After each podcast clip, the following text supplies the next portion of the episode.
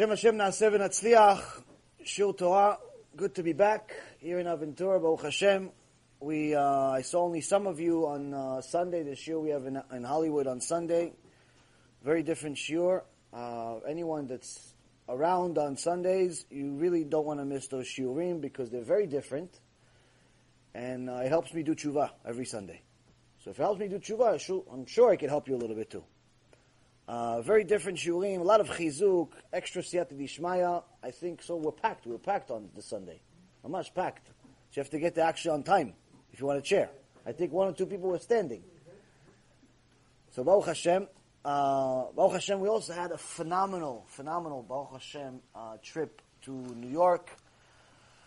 Uh, one shiur after another, from the minute that I landed, uh, the shiur started mamash, uh, from the airport to the way to the Beit Din, in the Beit Din, before the conversion, after the conversion. Then we had a chupan kiddushin because two of the converts were getting married same time after they converted. They got married, Baruch Hashem, at the Beit Din. Very, very exciting. Um, uh, so we did a, four converts, Baruch Hashem, and two of them were got married. Two tzaddikim, mamash, unbelievable, unbelievable people. And um, people always ask me, oh, how long does it take to convert? How do you convert? What do you do to convert? We'll talk about some of these things tonight. Um, because, Baruch Hashem, we deal with conversions all the time. But uh, people have a warped version of what it takes to convert. It doesn't matter how much money you have, at least not with me. Other people, I don't know what they do. I'm not responsible for other people. Uh, has nothing to do with how much money you have. It um, it has nothing to do with how many books you read before you met me, and it doesn't matter where you live. What matters is the whole package together, all of it together. Who and what you are, why you're converting, and who is teaching you, what are you learning, what do you actually believe, and it seems to me that many people have fallen in love. This is the first time I think, I believe in history. Uh, again, I, I, wasn't there for the last seven, six thousand years, but just to my knowledge, first time in history, people are falling in love with the idea of converting to Judaism, but yet they don't have an idea of what it means to be a Jew.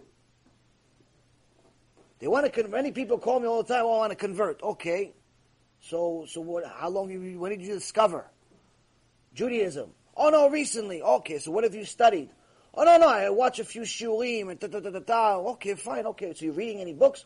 No, no, not yet. I just watch shiurim. Okay, that's already not so good.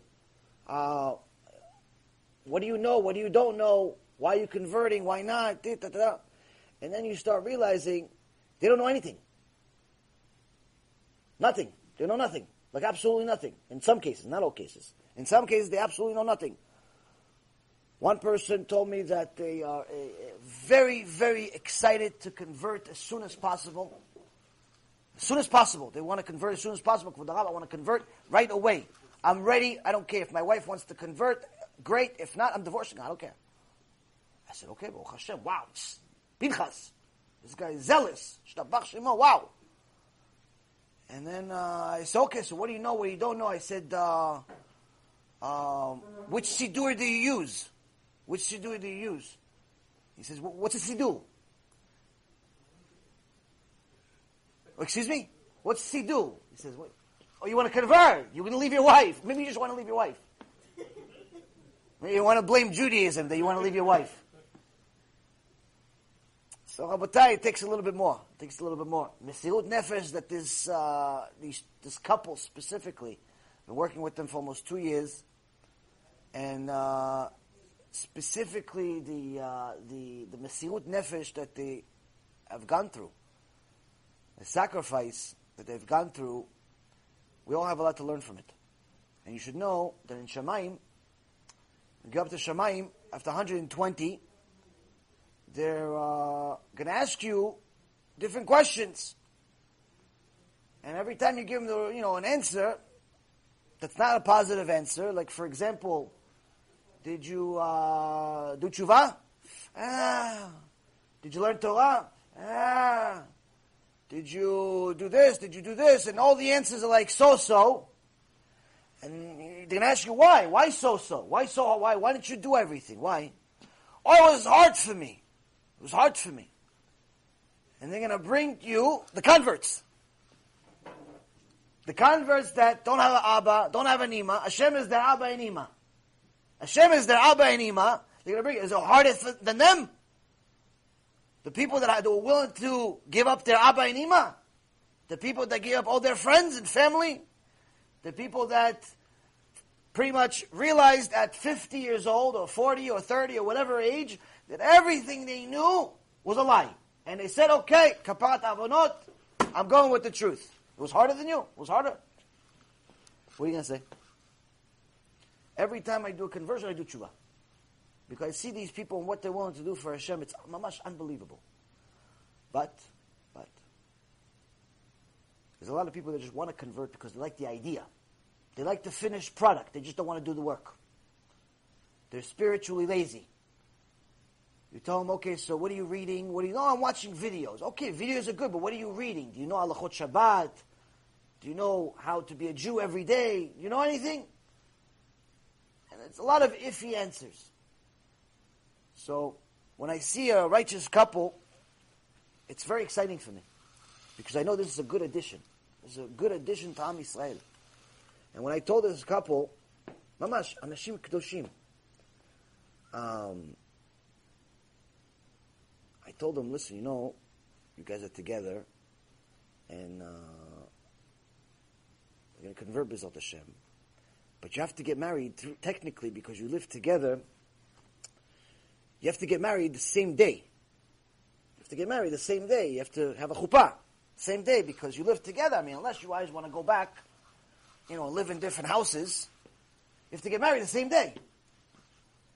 And it was my mistake, actually, that I only realized this only a couple of weeks, three weeks before the actual official day. Two weeks. Meaning, we've already been talking about the day of when a conversion is going to happen and so on and so forth. But it escaped my mind that they can actually have to do the, the chuppah the same day because this is not common. The only one that I know that did chuppah the same day they converted was me and my wife. Everyone else that usually has a uh, you know has a conversion usually so far they've been single. So there's no wedding. Well, you know, a couple of couple uh, a couple of people that converted together got married later, but they weren't married at that time. They weren't living together, so it was not, not necessary. This is the first couple that was actually mamash. They uh, they were living together. He said, "Listen, you have to uh, get chuppah kiddushin." Now, what do you usually expect is the answer? I tell you from experience. Oh, listen, but we have to have a party, and we have to invite family, and what about our friends? And what about the local rabbi? And what about the local this? And what about this one? And what about that one? And now we're going to have this. And what about the camera? And what about the this? There's a lot. Come on, you can't just have a wedding. If you have a wedding, you have a wedding. And if it's not that, it's like, listen, but how can we do that if all my family and our friends and so on are back home? A lot of different reasons the Yetzer Hara gives you to say, listen, delay the mitzvah, put yourself at risk to make an avirah, and go home just to have a party three, four, five, six, seven, eight, nine months later. It's very dangerous. It's allowed if you don't live together. But it's very dangerous. Why? Because now you're a Jew, and uh, you have a Yetzer Hara? You didn't have a Yetzer Hara when you were not Jew.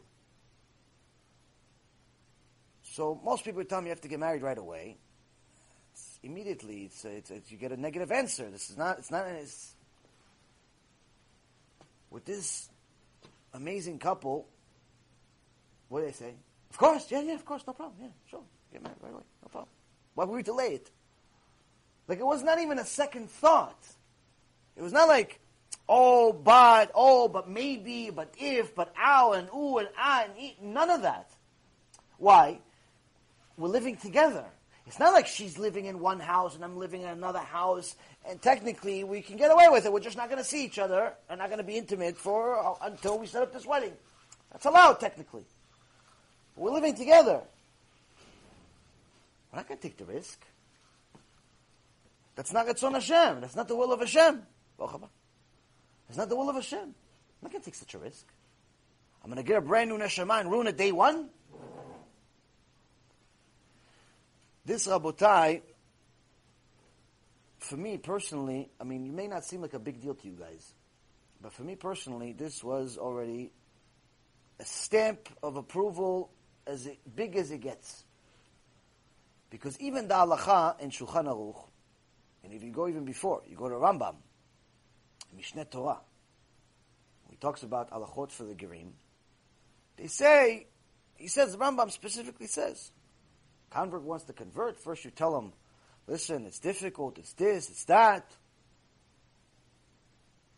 You realize uh, last week you lit fire on Shabbat, there was no problem. Now if you light fire on Shabbat, they kill you. No problem. You realize that uh, you eat chelev, it's a certain part of the uh, animal. Not allowed to eat that as a Jew. You ate last week, enjoy. You ate pig last week, enjoy. You ate shrimp last week, enjoy. Now you're a Jew, you can't eat any of that stuff. It's karet. Eating chelev is karet. Karet meaning it's a divine death. Shem. They tell them. Still okay. And they say again, uh, listen, everybody wants to kill us. Why do you want to be a Jew? You realize everybody wants to kill us? Everyone wants to kill us. Not like today where the Jews run the world. Today they run corporate America, corporate England, corporate this one, corporate that one. They have a bunch of money, they have a bunch of fame. It's not like today. We're talking about when the halacha was written. The days of the Rambam, 900 years ago, with pogroms, inquisitions, Shema what kind of kapat avanot we went through. If you read the history of what happened to different kehillot that they came to Rambam Alava Shalom, certain kehillah came to the Rambam, he says, Kvod the Imach Shimam, these Arabs came to us, tortured us, this, that, the other, and they forced a bunch of the people to a, a, accept Islam. Are they still considered Jewish? Because some of the rabbis locally are saying, no, they're not considered Jewish anymore. And there's a uh, Iggeret HaShmad. Iggeret HaShmad, it's a famous letter the Rambam wrote. Says they're 100% Jewish. They have to do tshuva, obviously, but they're 100% Jewish, and all those that go against them are fools, and so on and so forth. You read about the stories of what happened at the times of Rashi, around the same time. Rashi, Machshimam, these Rashaim, these Christians that, uh, this uh, Peter the Hermit, Machshimov and uh, all of his followers, first they took all of us, our bribes, because we didn't want to die, so we gave them money, and then they still wanted to kill us anyway, And they still killed many of us. Burning people alive, and all types of things. So somebody comes to Rashi, says, I want to convert.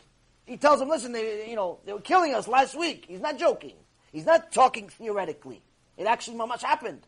Somebody comes to the Rambam and says, uh, Rambam, I want to convert. He's not joking. He's not saying, listen, they're trying to kill us. No, he's more. It happened two days ago. It, happened, it may happen tomorrow. You really want to convert? That, a person like that, you don't have to test them too much.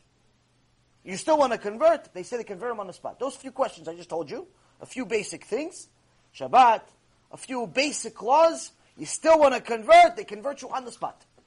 No, you're going to study for a year, two years, five years, ten years, a hundred years. They convert you on the spot. That's the halacha.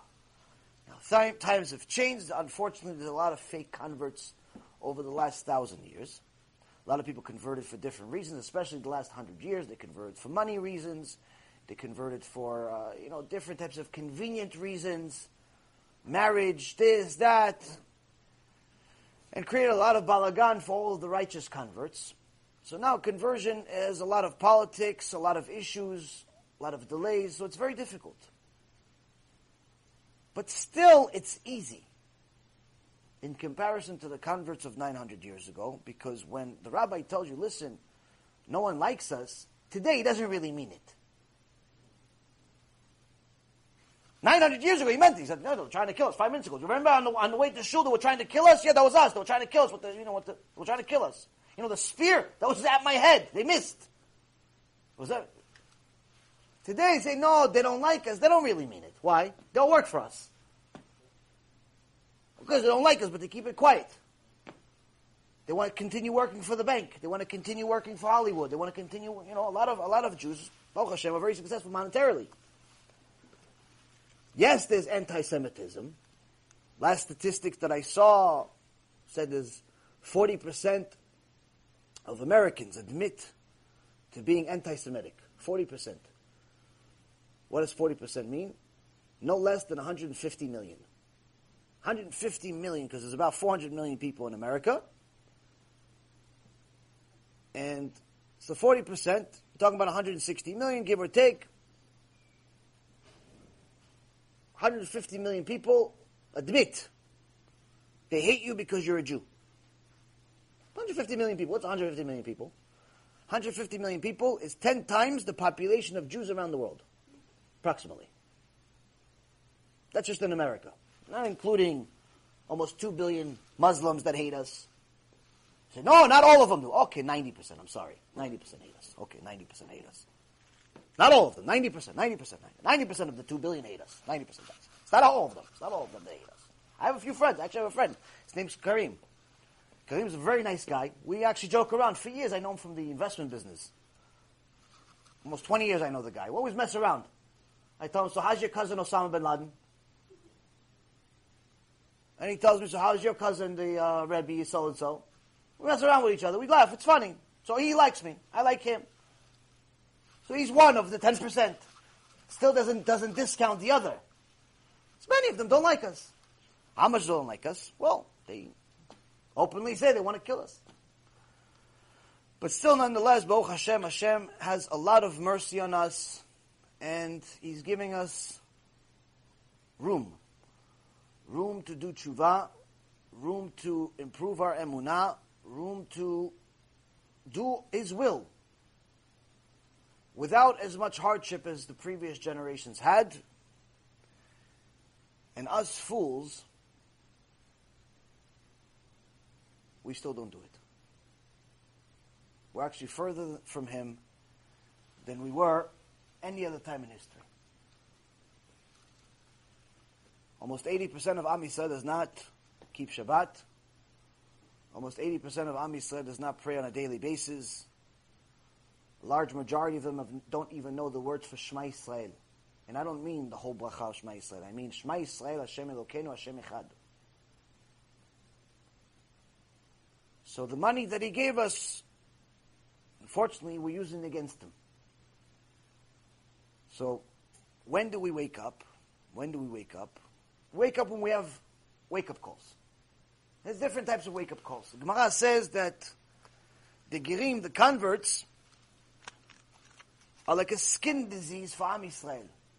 And they give multiple, Farshim, the commentaries, give different reasons of why the converts are skin disease for Am Yisrael.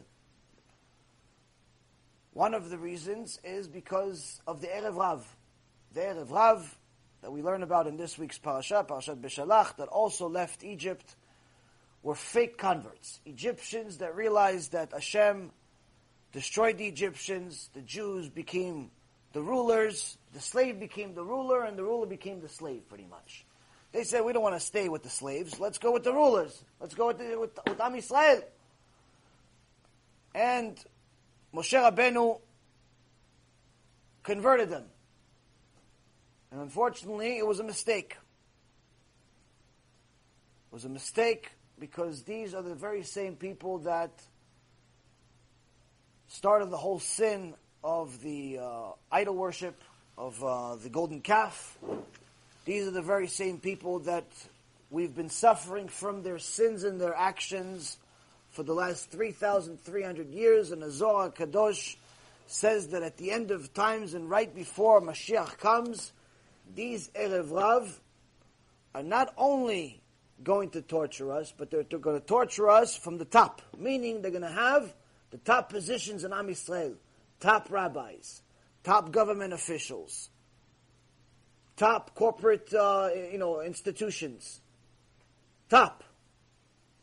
They're not going to be in hiding. And we did a whole shiur about who are the Erev Rav. We did, if you remember. We also spoke about this wicked guy named uh, Dweck. They're not sure, but the shiur is about Erev Rav, not necessarily about Dweck. Dweck was just a side issue within the uh, within the shiur. The shiur is an intense shiur, full of sources. I think we maybe used a little under hundred different sources. Very, very Baruch Hashem, uh, very good shiur. Um, it says, "Who are the Erev Rav?" Now, what's the key ingredient to knowing if someone is a potential Erev Rav? We can't point out to somebody saying, "Hey, you're Erev Rav." You can't. You're not allowed unless you know for sure. You don't know. So what are the key ingredient? There's one key ingredient we talked about in the shiur that is already a red flag. It's not a confirmation. No one go out there in the street start calling people Erev Rav. Hey, you Amalek, you Erev Rav, you uh, Malach Don't start doing that. And say, no, no, Rabbi Yaron said it. No, I didn't say it. Don't say things in my name. There's a key ingredient. There's a key ingredient that already puts a red flag. Unfortunately, this key ingredient is found among a lot of good people too. Hence the proof that it's not everyone being Rav. What's the key ingredient? No Yirat Shamayim. Torah without Yirat Shamayim. Torah without fear of the Almighty. Uh, unfortunately, many people that can learn Torah can even teach it. They have the beard, they have the hat, they have the dress. If they're a woman, oh, hopefully. Uh, they uh, speak the lingo, they have the books, they keep Shabbat. But nonetheless, they are the Erev Rav. It's Torah without Yirat Shamayim already step number one in the wrong direction. It does not mean by default that anyone doesn't have Yirat Shamayim is Erev Rav Chas v'Shalom. Yirat Shamayim is something that we all must, must work on on a day-to-day basis. Just like you work on breathing every day. You ever forget to breathe? Anybody ever forget to breathe? You're so busy you forgot to breathe? You know, the Rambam wrote a letter to one of his uh, students. And he says, I'm so busy, I don't have time to swallow my spit. And he was serious, actually. He was serious. Despite being the doctor for the, uh, the, uh, the Egyptian king, he was also a philosopher, astronomer, scientist of all different types, obviously a head rabbi, a posek. He was a renaissance man. That even the Goyim, till this day, recognize him as one of the 18 most important people that ever lived. If they only knew how much Torah he knew, they would say he's obviously number one, but what can we do? They don't know what Torah means. But the point is, Rabotai, is that Yirat Shemaim, this key ingredient, is something that if you don't work on on a day-to-day basis by learning Musar, at least a little bit every day, 5, 10, 20, 30 minutes, an hour if you can, depends. You don't think about Hashem Barach. Where are you and where is He?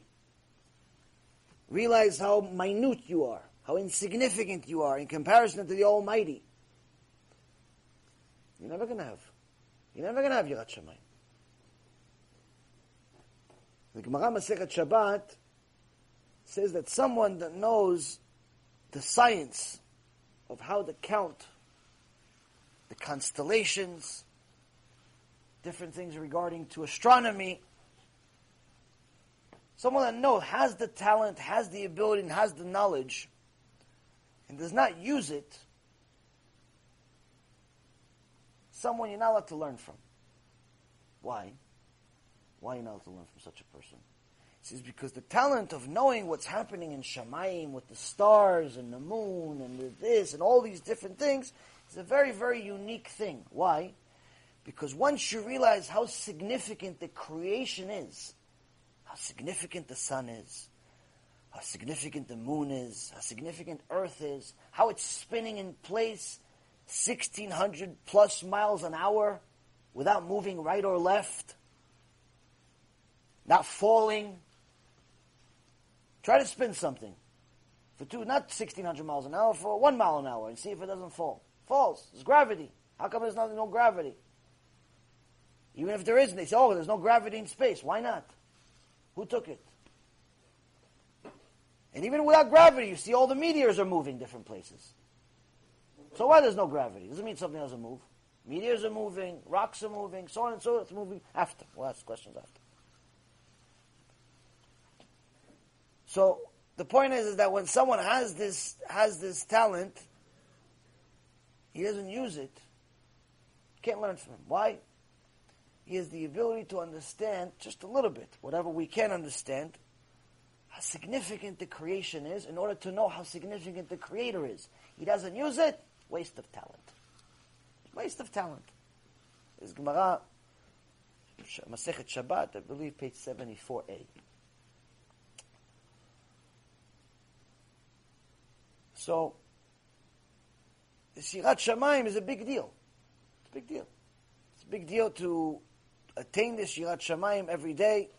Think about the creation, think about the Creator, think about where you stand in comparison, so on and so forth. There's a lot of different things that you can do to attain Yirat Shamayim.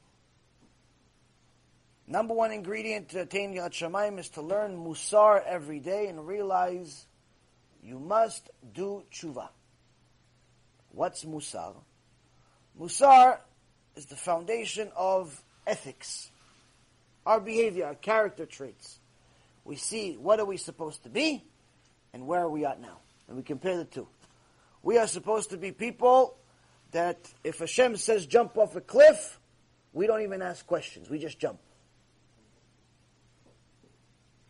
We're supposed to be people that have emunah to such an extent when, when there's more money in the bank, we're not worried for a second. Why? Shabbat's coming up. We have to get ready. What do you mean? But you don't have money for shopping. It's my business. It's Hashem's business. Shabbat. He wants me to have Shabbat. I have to buy stuff for Shabbat. So I have to do whatever I have to do to get to buy stuff for Shabbat. Meaning, this is where we're supposed to be. Can't get there overnight. So today we are at number 88. We're number 88 of our Musar Pirkei Avot series. And we're going to learn a little bit more about this topic from the first one, the first person that Hashem said, Oh, you have Yirat Shamayim. Who is it? Avraham Avinu. So if it has to do with the, with the shiur, you could ask the question. No, I could just continue. Go ahead. Um,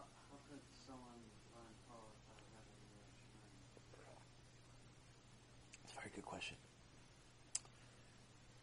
If you read a history book, talks about European history, and uh, you're going to read about different things that happened years ago. There used to be this Rasha named Martin Luther. Martin Luther killed people for fun. Not Martin Luther King, the guy that uh, was assassinated a couple, a few decades ago. Martin Luther lived a couple hundred years ago, and uh, he decided one day that uh, certain women didn't fit the description that he had they must be witches. They must be witches. Now, what do you do with witches? Do you give them a broom?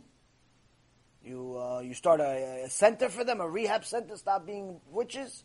No. What do you do with witches, according to Martin Luther? A that he is. What do you do with them? You burn them alive. You burn them alive and make sure everybody watches. And what is he doing in it? He's doing it in the name of religion. He's doing it in the name of God. He did a lot of things like this. I remember when I was in uh, school, public school, many years ago, I took advanced placement college courses for uh, European history was in high school.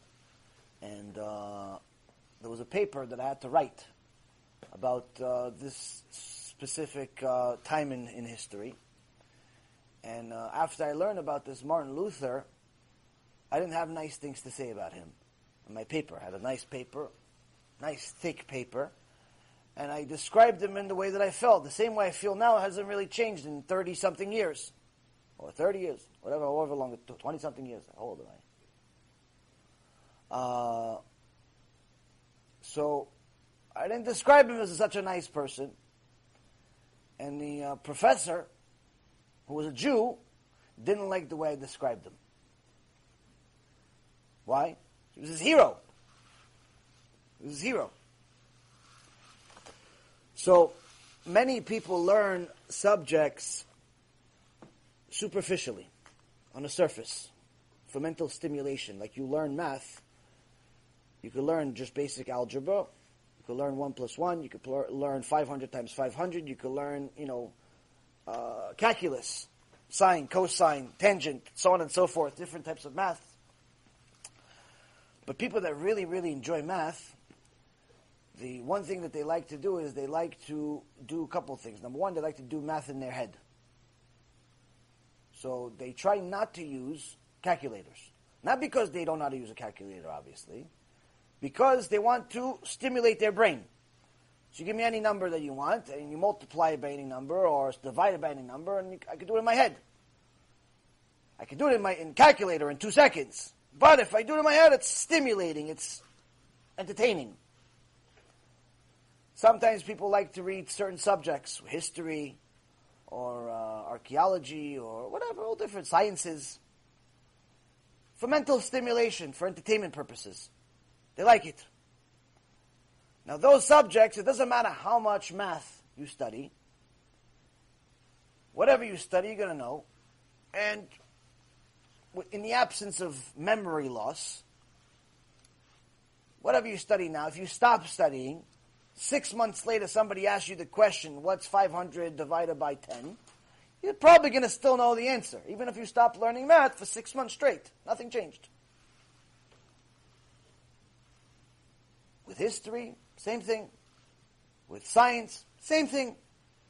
With Torah, it's very different. With Torah, if you stop learning it for six months, you may remember certain facts, like you remember history. You remember, you may remember certain halachot, like you, you remember certain uh, mathematical formulas. But your connection that you had after learning for 30 years straight, you had one level of connection, but then you stopped and you didn't learn for six months. You learned nothing for six months. Your connection after that six months, even though you learned for 30 years straight, your connection for, after six months of not learning is zero. You have zero connection to the information. It doesn't give you anything in here. It doesn't give you anything here. It's just, it's like math. It's like science. It's like anything else. It's now become mentally stimulating. You may like it, you may not like it. Unfortunately, some people learn for 30 years with that feeling.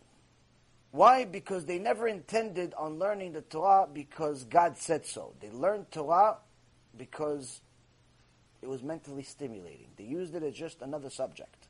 Whether it was math, science, or any other subject, now it's just called Torah. They just added another bookshelf to the library. So many, many people unfortunately learn Torah not because they believe that God gave it to Am Yisrael, but rather because they like it. It's entertaining for them. There's a rabbi here in Florida that uh, unfortunately is a uh, somewhat influential, somewhat influential, and he made a uh, short shiur, short shiur that for the people who don't know Torah, seems like it's not a big deal. In fact, it seems somewhat innovative, modern. What did he say in this short shiur of five minutes? He said, Am Yisrael does not believe in miracles.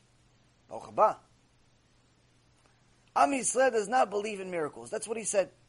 Am Yisrael does not believe in miracles. Why? Because the word nes, the word nes, also means flag banner. And he says, you see, in our tefillah, you know, when we learn in our tefillah,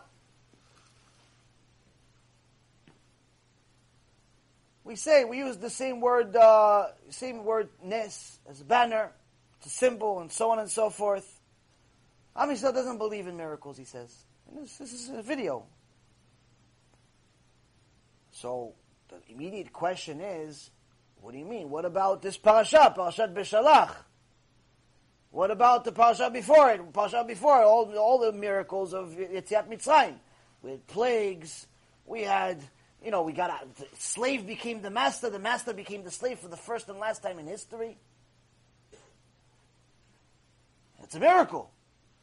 After that, we left, went in the desert. Hashem split the ocean. You see, see anyone splitting the ocean? Last where, where, last week you saw it. Where did you see it?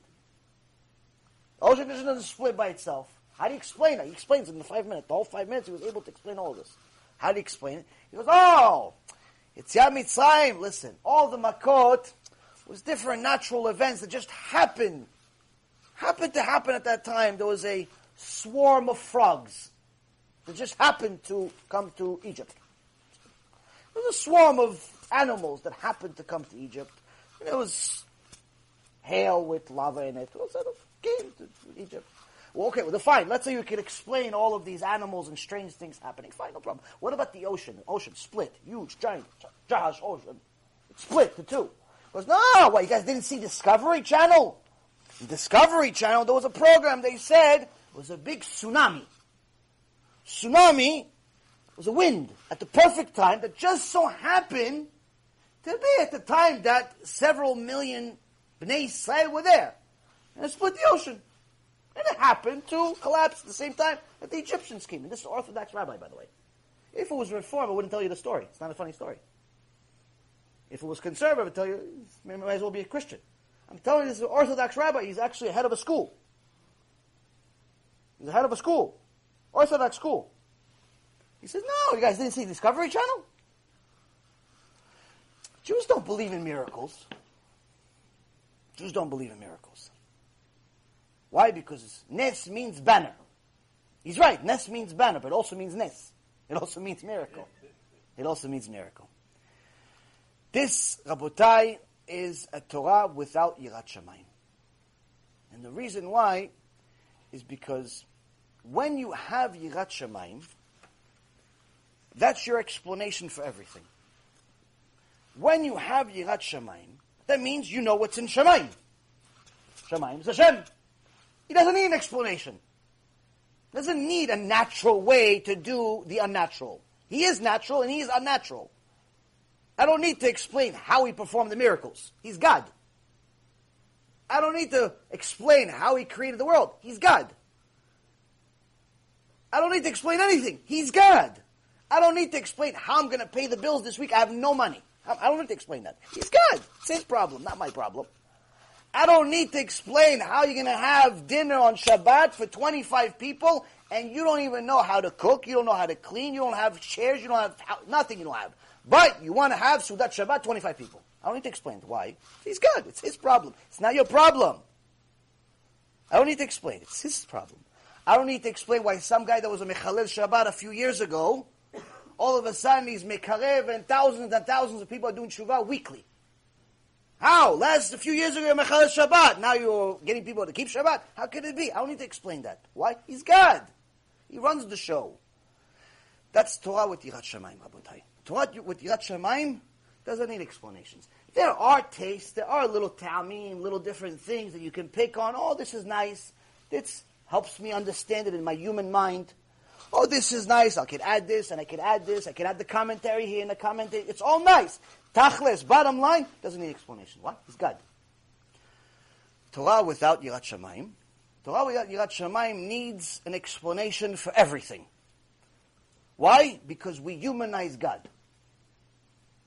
Torah without Yirat Shamayim means you don't care what's in Shamayim. You care about what you can see. If you can't see it, it doesn't exist. That's Torah without Yirat Shamayim. So a person of flesh and blood is going to say, listen, an ocean cannot split. A cup, you take the cup, I have a little bit of water left. Whoever wants to be kind and give me more water, it's good. But anyway, I have a water here. If I want, I'm going to concentrate on this water for an hour. Not right now. I'm just giving you a story, guys. I'm just kidding, kidding. Thank you. Tzaddikim. So I have, a, I have a cup here. I have a little water. Tzadikim makdimin the mitzvot. It's good. It's darzim. So, you have a cup, you have water, I concentrate in this cup, do, do, do, do, do, do, I concentrate, an hour and a half, I'm concentrating in the cup. Nothing splits, nothing happens. The water looks at me, he's like, what do you want? What do you want from us? We're here. We're not, we're not splitting, we're not splitting for you, we're not splitting. So, a person without Yirat Shamayim is going to have a problem with that. Was why isn't the water, if the water can't split in the cup, how do you explain a whole ocean splitting? You need an explanation since Discovery Channel or some secular scientist explained, he's like, oh, this makes sense. I'm going to pick this. You're not going to pick what Chazal said, what Hashem said. You're not going to pick any of those things. You're going to pick something that you can get your head around. That's Torah without Yirat Rabotai. That's a poisonous Torah.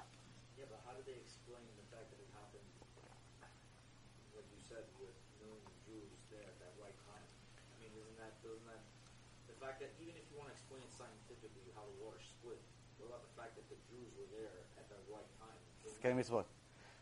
So now I'll tell you when when when when um, Saddam Hussein, Yimach Shimo, attacked Israel, he sent thank you, mitzvot. He sent 39, 39 Scud missiles. 39 Scud missiles from his base to Israel. Not too long ago. You were all alive at that time. Except maybe you. And you, actually. Yeah, a couple of you guys are pretty young. Well, um, so he sent the missiles. Now, you know how big one of those missiles was? The missile was bigger than this room. The Scud missile was bigger than this room. Huge, giant. It was so big, it didn't fit on the semi-trailer. It didn't fit on the trucks. It was longer than the truck. They had to have it stand up because it was too long. It was bigger than a truck. Each one was literally like the size of a house. Huge. Full of explosives, full of bad things. 39 of those things hit Israel. 39 of them went to Israel. 39. Now, even if you have a rock, a tiny little rock, a little pebble rock, you throw it from the top of the Empire State Building.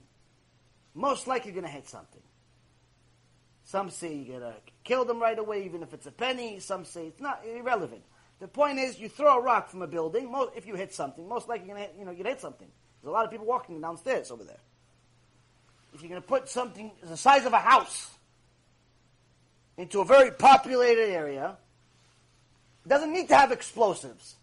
Even without the explosives, it's to destroy stuff. Even without the explosives, somebody's to die. Someone. No one died. Not a single Jew died.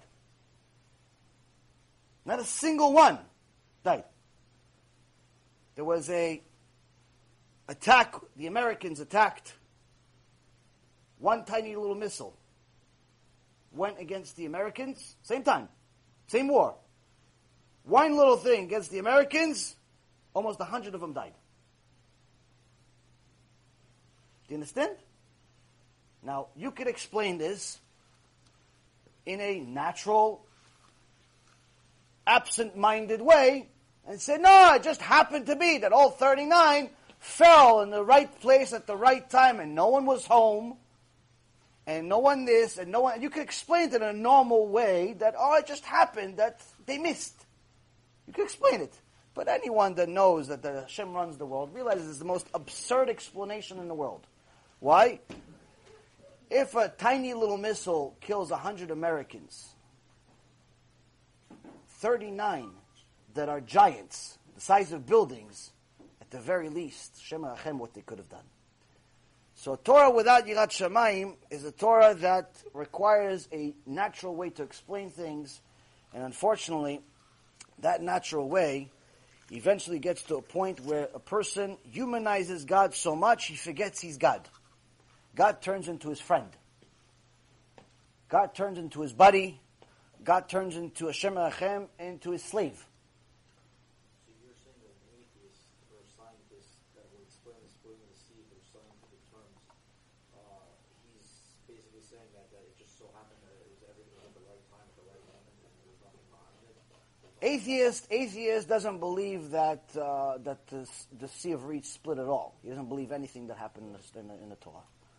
But if you're talking about people that are do believe that the uh, Torah, or they call it the Bible, is real, and because there is archaeological proofs of it, uh, that it did happen. They found even uh, the uh, Egyptians on the bottom of the ocean, the different uh, thousands and thousands of uh, the horse carriages and weapons of the Egyptians were found on the bottom of the ocean. So it's there is archaeological proof that was found to the splitting of the ocean, to Yetziat Mitzrayim.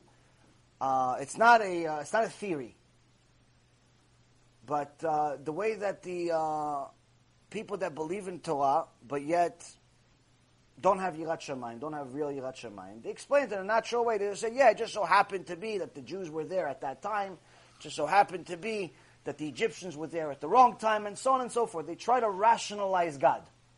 They try to rationalize things. It just so happened that somebody deposited money into your account right when you needed it. Really? What, for, for five years straight they're doing it? Every week? Like that's that's the thing. It's Torah without Yirat Shamayim is a poisonous Torah. It's a poisonous Torah, Rabotai. Now, the Mishnah here in Avot goes into a little bit further, deeper detail deeper detail than what we were talking about, which we'll get into. Hold on, the uh, internet is down. For whatever reason, it's on a roll. Due to poor connection. Okay, so let's, hold on a second. Let's try this again. People live, they really like the shiurim. Let's try to. Okay.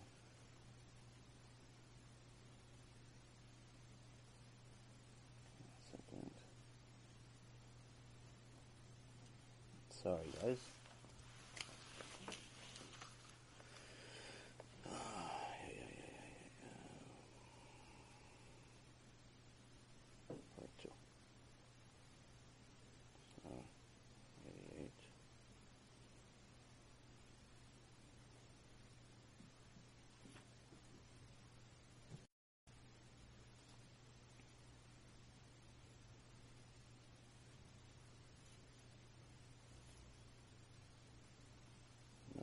So I was having a blast.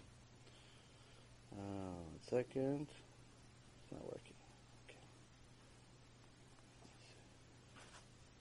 Okay, do this last time. If it doesn't work, then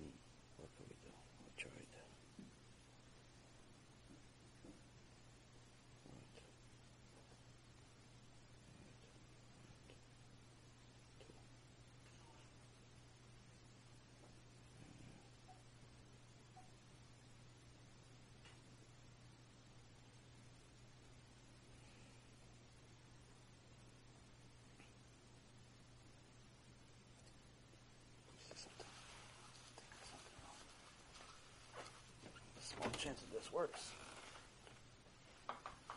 Nope, didn't work. Let's just do this.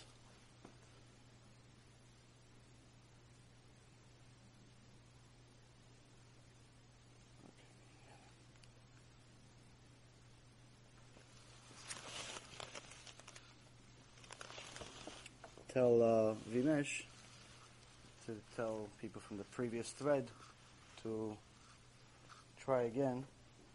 It's supposed to start. Yeah. No, no, no, it's not the Wi-Fi. Okay, but said if it works, it works. If it doesn't work, then people just need to come to the shul. What can we do? Okay, it's working, so just tell them to. Uh, to uh, no, you can just text them. You don't need to call them. Just text them. Okay, so um, last uh, last time we were here together, the last Mishnah that we learned, uh, we learned that there was ten generations from Noach to Avraham Avinu to show, and the, the, the reason why Hashem is telling us this through Chazal, obviously, is to show us his degree of patience. Why there was, even though Hashem destroyed the world of the generation of Noach, because of all the sins that they made, the new generation that started with Shem and uh, you know Ham and Yefet, Noach's children continued to sin. They continued to sin for 10 more generations. And yet Hashem did not destroy the world because he was waiting for Avraham Avinu to eventually come. So the Mishnah says in 5.3 in uh, Hey Gimel that there was 10 generations from Noach to Avraham to show the degree of patience that Hashem Yitbarach has because despite the fact that they've angered Hashem, Hashem did not destroy the world. And Avram ended up getting the reward for all of them. And there's a few different places in the Gemara that compares Avram and Noach, which we'll talk about later. But now that we've talked about Avram, the very next Mishnah, the one that we're up to, the fourth Mishnah in uh, the fifth chapter, says the following. עשרה ניסיונות נתנסה אברהם אבינו ועמד בכולם. להודיע כמה חיבתו של אברהם אבינו. Our forefather Avraham was tested with ten trials. And he withstood all of them. He ten big tests, and he withstood all of them, meaning he passed all of them, to show the degree of Avraham's love for Hashem. So Avraham lived 175 years. And the Mishnah here says, okay, you had 10 tests. Technically, if you do the math, 10 tests over 175 years, let's say you had an even separation between each one of them, it's not such a big deal. Each one of us probably has 10 tests a week or a day. So what's such a big deal? So first and foremost, you should know there's no 10 tests. There's a lot of tests. There's everyday tests. But there's 10 specific, huge, monstrous tests that Avraham Avinu had. The Chachamim debate which ones they are. Was this one of the tests? Was this one of the tests? Why? Because each one of them is a test that none of us can pass. Even the ones that are not included in the 10. Forget about the ones in the 10. So, and ultimately, the explanation here is that he had these 10 tests, he passed these 10 tests, and that's what made him Avram Avinu. That's what made him so great, because by passing these 10 tests, he not only became Avram Avinu, he became Avram Avinu because he showed his love for Hashem. So the Avot Rabbi Natan has a list of what are these ten tests. What are these ten tests, Bemet? There's a few other Chachamim that debate a couple of the tests. Nonetheless, everyone agrees every one of these things is a huge test. They just debate about which ones are they talking about in these specific ten. There's a couple of them that are debatable. So twice, twice, Avram Avinu was commanded by Hashem to move.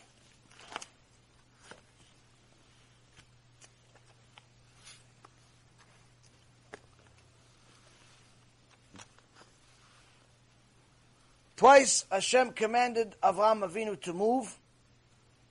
Parashat Lech Lecha. He tells Avram Avinu, leave your father's home. Leave what you're used to. Leave what you've built leave the Kehillah, leave the followers you have.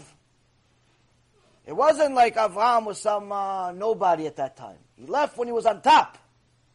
Converted a bunch of people. That's why it says, Parashat Lech Lecha, that him and Sarah took with them all the souls they made. What do you mean the souls they made?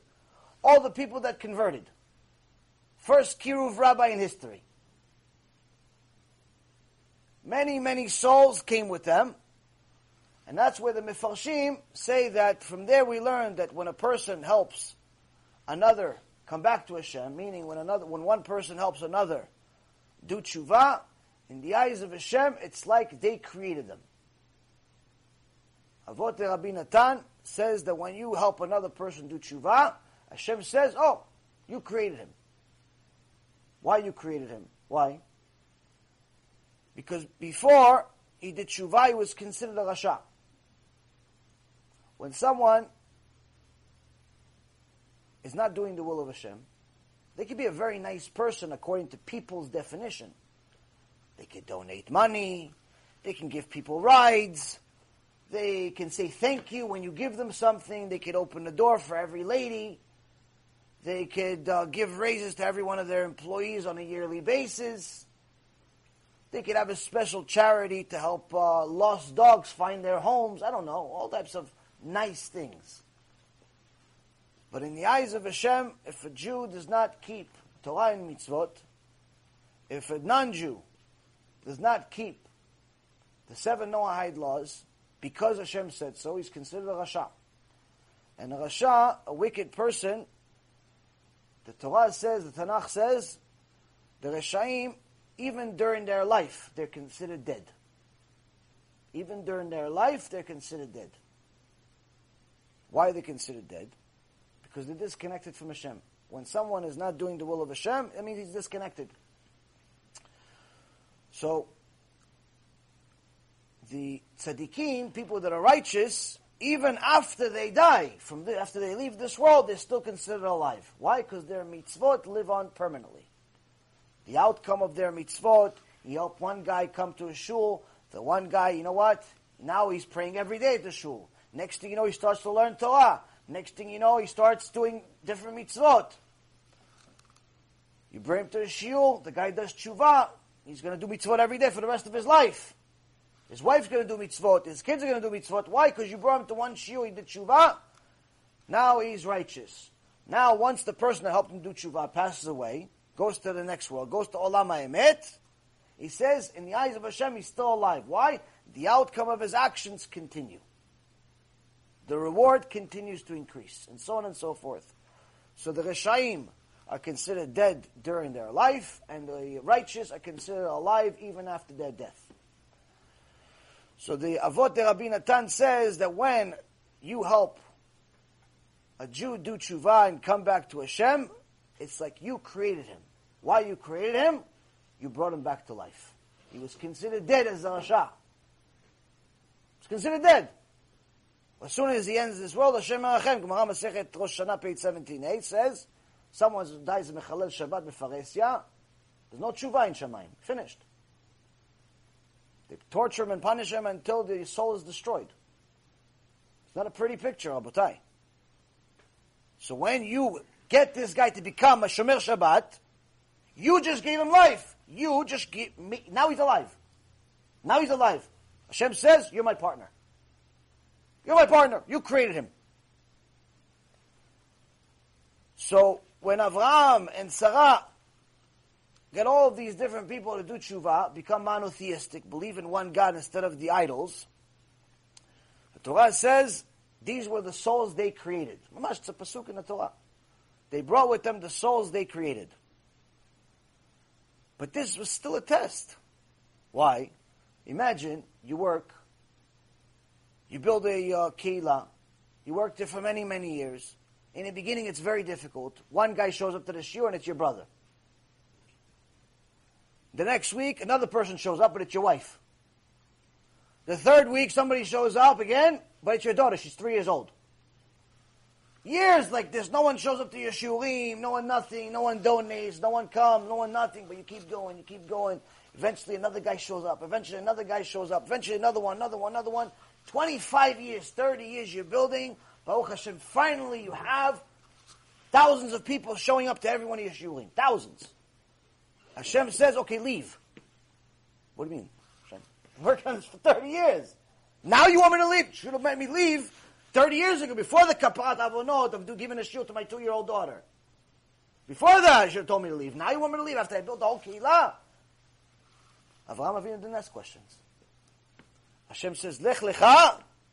Avraham picked up and left. No questions. This happened twice. What was the second time? When he told Avraham Avinu, Avraham, leave. Leave your father's home. Go to this place. I'm going to give you a big reward. I'm going to give you ultimate prize. I'm going to give you amazing things. I'm going to give you blessing. I'm going to give you this. I'm going to give you that. He gives best blood, best blessing ever. He shows up. What's the first day? They announce on the news. Rabotai, we're sorry. There's no more food. When are we going to get the next shipment? Never. Everyone's leaving. Everyone's moving out. This is the last report. Thank you. No food. No water. No nothing. You show, but you just, Hashem, you just promised me, if I come, you're going to give me this and this, and don't even give me all that, just give me food. Avraham does not ask questions. No food? Okay. It's pikuach nefesh. Pikuach nefesh. I have to leave. I have to leave this mitzvah. I have to save the life. He goes to Egypt. Test number two. Avot Rabbi Natan says following is, after this famine, and after he has to leave his ancestral home, another two tests are with, with two of his sons. His two sons. He had two sons, and he had a huge test with both of them. The first one is when Sarah Imenu tells Avram, listen, I know I'm the one that told you to have a son, be with Hagar, because I couldn't bring any children. But uh, sorry to tell you, this Ishmael is a Rasha. Kick him and his mother out of here. Okay, listen, I understand. Maybe you don't like her. Maybe you don't like him. Maybe they're Sephardi, you're Ashkenazi, you're, you're Ashkenazi, they're Sephardi, maybe the family. Maybe, fine, you don't like them. I have to kick them out though in the streets? Let me build them a different house down the street. Let me uh, start a new, new Abraham had uh, blessing. It says that Hashem, as a verse in the Torah says, Hashem blessed Abraham imakol, with everything. He had everything. So there's no shortage of money or anything. Sarai Imenu says, out. Ishmael and his mother, out of here. Throw them out. Avraham has a very hard time with this mitzvah. He wants shalom bayit. He wants to listen to his wife, but it's very hard. It's a son. Can't be kfui tova. He goes to Hashem. Hashem says, listen to Sarah. Hashem signs off, listen to everything Sarah says. Imagine you waited your whole life to have a kid. Finally, you have a kid, and now you have to throw him out. Tough mitzvah. He doesn't ask any questions. Hashem says, Hashem says. When the wife said, I asked questions. Hashem said, Hashem said. No questions when Hashem said. He didn't say no, but Hashem. No. Hashem says, don't worry. He knows what's in his heart. Don't worry. He'll be blessed with a big nation too. Unfortunately, they're a big nation today, about two billion of them that want to kill us. But nonetheless, point is, is that, Rabotai, Avram does not ask questions.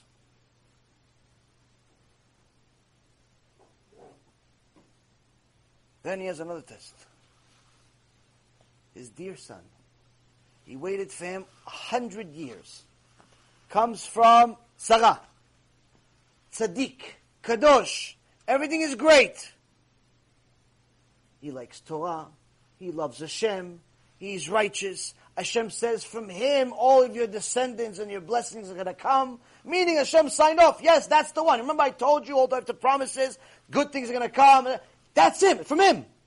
From him.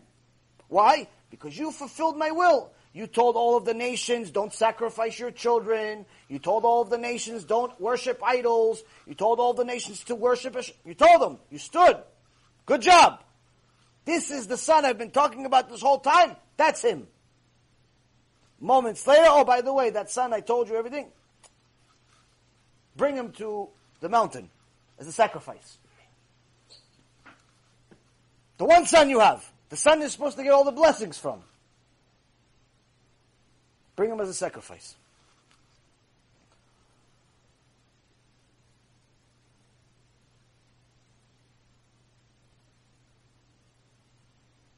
He then has the test with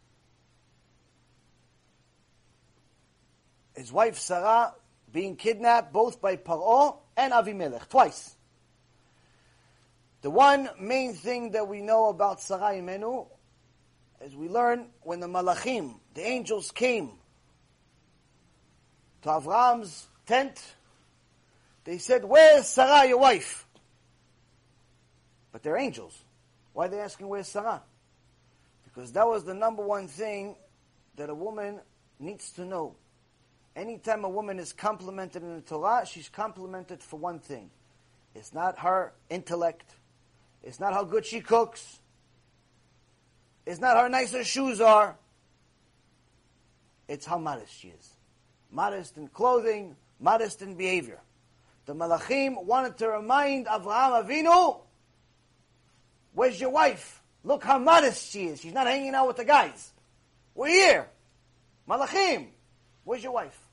She could have easily hung out with them. She's a prophet. She knows what's going on.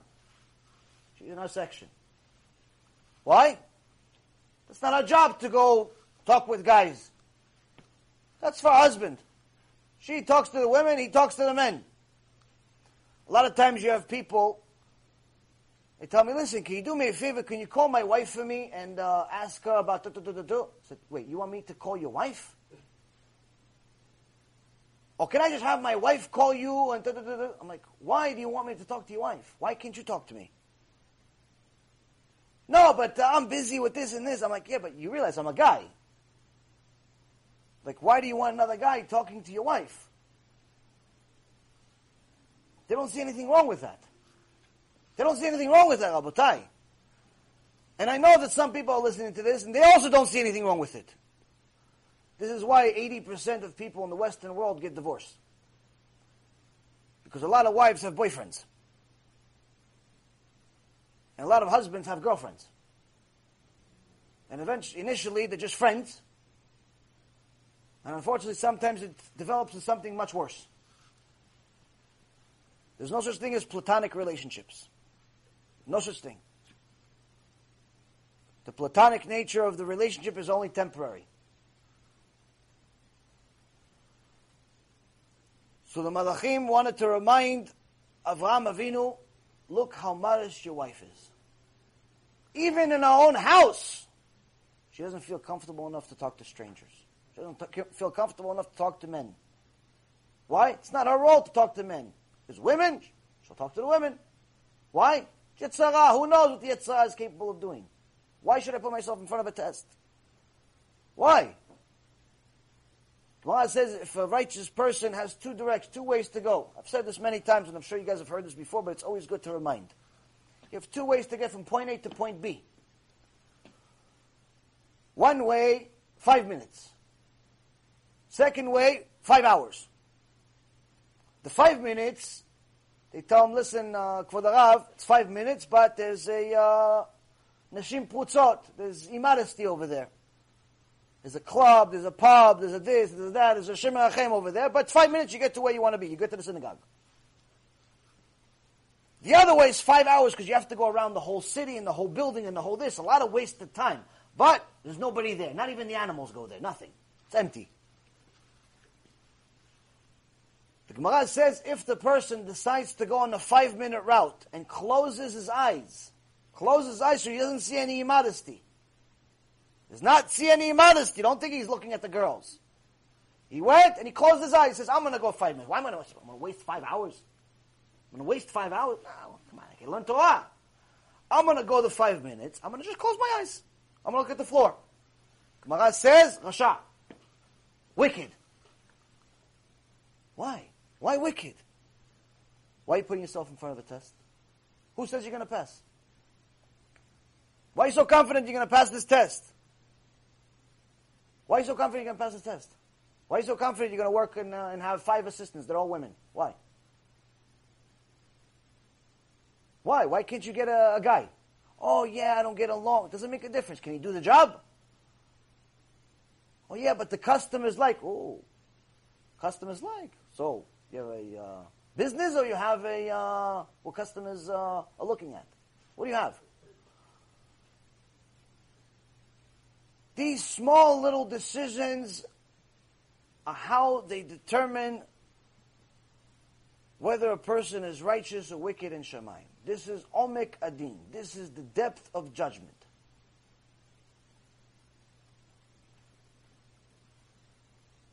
So when the Malachim was telling Avram Avinu, Avram, where's your wife? They're not just reminding Avram. They're reminding us, Rabotai.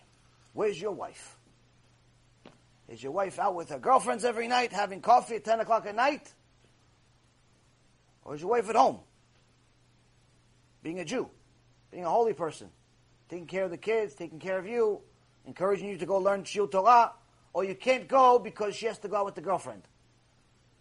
I had one time a guy used to come to the shiur, but every once in a, once a month he would miss. He'd miss the shiur. And he was really doing good. He was doing good, doing good, but he missed the shiur. Now, if you don't go, if, if I'm the only Torah that you're learning the whole week, missing a shiur is a big deal. If you're learning every day in yeshiva, or you're learning from books and so on and so forth, and you miss the shiur, it's not good, but it's not the end of the world. But if I'm the only Torah you're going to learn the whole week, you miss it, you have a serious, serious problem. Now you don't have Torah two weeks. Hashem says, you leave me for, for, uh, for one day, I'll leave you for two days. You leave me for two weeks, Hashem Hashem. Guy can become an atheist in two weeks. No joke. Mamash, the guy can become an atheist in two weeks. So I'd see the guy on a regular basis, he's missing a shoe. What happened? Why are you missing a shiur? Regular once, okay, I'm not going to say anything. I'm not your babysitter. Twice, okay, it happens. But now it's every month. I see this. One time I asked him, like, listen, why do you miss a shiur at least once a month? Is this something? What's going on? What's what? You go to a different shiur? He goes, oh no, no, once a month, my uh, my my wife has a girls' night out. She goes out with her girlfriends. I said at ten o'clock at night, nine o'clock at night. He goes, yeah, yeah, they go out. You know, they go and they have and, they, and you know they have a good time. And in that, in his mentality, there's nothing wrong with this. In fact, it's a mitzvah. I'm having my, my wife is having a good time. Shem and Achem, what kind of judgment comes from Shemaim for such stupidity? Number one, why is your wife out at 10 o'clock at night? Why? Why is your wife out at 10 o'clock at night? Why are you out as a guy if at 10 o'clock at night other than Shiur Torah? Where are you going? Are you going to bars? To go see Plitzut? Go find a new girlfriend? What are you doing at 10 o'clock at night? Only problems are open at 10 o'clock at night if it's not Kolel. What do you have? What are you doing? No, no, I'm just going to have a couple of drinks with the guys. Get beer, drink in your house. If you need alcohol so much. No, you know, it's the guys, it's the, oh yeah, it's the girls, that's not your wife. Oh, so you're guaranteed to go for a sin. At least you know. Don't pretend. Some guys do with a keep on. No, no, no. I, I went to the shiur and then I went to have a couple of drinks. So it's after the shiur. Better off you didn't go to shiur. Why? Because they're going to judge, judge you even worse now. Chutzpah. That's Torah without Yirat Shamayim. You went to the shiur, you learned nothing, you went to a bar with a bunch of putzot. Only a couple of drinks, Kol only a couple of drinks. You want drinks? Drink at home. No, my wife, my wife is, is, with her friends. She's with her friends at 10 o'clock at night. She's having dinner. She's having dinner with her friends at 10 o'clock at night. Why, she can't have dinner at home? Can't have dinner at a normal hour at 5 o'clock? Why 10 o'clock at night? So that's number one, already, anyone that has, doesn't matter if you're religious or not, already knows this is not a normal behavior. The second thing is, this is when all the problems happen. And the third and worst part that most people don't even consider as a bad thing yet is the fact that this girl's night out just caused her husband to be a mevatel Torah, bitul Torah. He just missed his studying session. He missed his study session because of the girl's night out. Now, how bad is it? How bad is it to be mevatel Torah, to not study Torah. I'm going to give you one story from the Torah. Yeshua ben Nun was Gadol HaDor after Moshe Rabbeinu. Why did he become a giant? Because he was the humblest of all people after Moshe. After Moshe. Moshe had two kids. He want to Hashem, listen, Hashem, make my kids uh, the leaders. Fits, they're good kids. Tzaddikim, they know Torah. Hashem says, no. Yeshua ben Nun. Yeshua ben Nun was a gabbai. He was cleaning the Beit Knesset. He didn't have chokhmah. He was actually, they called him ksil. Ksil is like a fool. They called Yeshua ben Nun a, a fool. He wasn't a giant in Torah. Hashem says, what's missing? Knowledge? I'll give him knowledge. Tut. Become Gdol He knows everything. What's the big deal? It's Hashem. Again, you have to understand, this sounds like what? He studied all night for six months straight, without sleeping, for 14 years like Yaakov Avinu. He didn't sleep. No, no, no. One second, Hashem gave him the whole Torah. He went from fool to giant in a second. Why? He had midat anava. He was humble. Once you're humble, everything's yours. What? To make him to make him the leader, I need to give him chokhmah? No problem. So this is a giant. Tzaddik, Kadosh. They get to Jericho, Jericho. You see this in the Tanakh, book of Joshua. It says that a malach comes to Joshua, and Joshua sees a sword in his hand. Are you with us? He asks him, Are you with us or against us? Malach says, I'm not with you. if you're not with me. You're against me. Why? What we do? Because you made a big sin. Made a huge sin. We're in the middle of a war. You're worrying about sins right now. We're in the middle of a war. They're trying to kill us. This, that, is Scud missiles. There's uh, tanks everywhere. What do you want? In the middle of a war. You're worrying about sins? What sins we made even? We even have time to make sins? Then Yeshua ben Nun goes, Hatanu Avinu Pashanu. He starts thinking about what sins. Oh, that's the sin. Maybe we forgot to bring the Korban Tamid. We forgot to bring in the Korban, the sacrifice to Hashem. That's why you're here to, to, to, tell us to do the Korban. I'll do Korban right now, no problem. He goes, no. It's not the reason I'm here. The Malach comes with a sword, meaning he's coming here to kill. I'm not here for the Korban Tamid. What sin did we do? He says you are mevatel Torah. You guys didn't study Torah. What do you mean? We're in a war. He goes, right now you're at war? No, right now there's a break for a few hours. Okay, why aren't you studying Torah? Last night you were, you were, you were in a war? No, we were sleeping. Why don't you study Torah? But we were sleeping. Why don't you study Torah? But we were sleeping. Doesn't make, why don't you study Torah? Hashem sent a malach from Shemaim to Mamash, we were moments away from being punished. Why? We didn't study Torah. That's bitul Torah, Rabotai. You're supposed to study Torah an extra five minutes. When I talk about five hour session, you missed a whole shiur for three hours. Five minutes you didn't study, there's a din in Shemaim against you. So the woman went to girls' night out. And the husband didn't go to his shiur. And they think it's okay. That's because we don't know what Yirat is. We don't know, even know why we're here.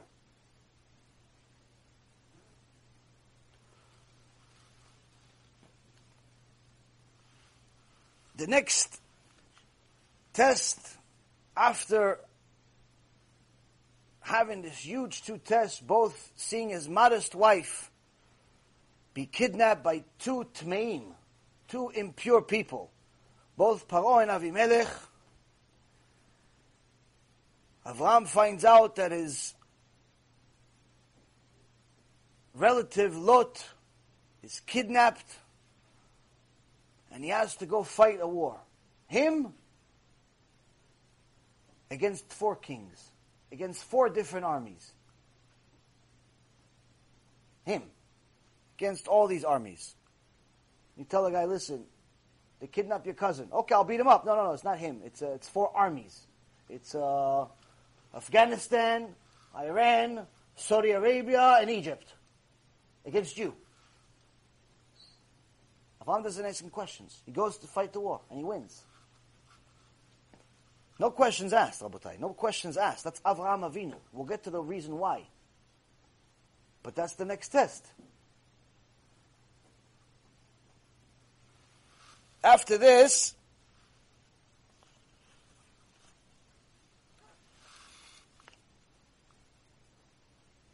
Hashem tells him,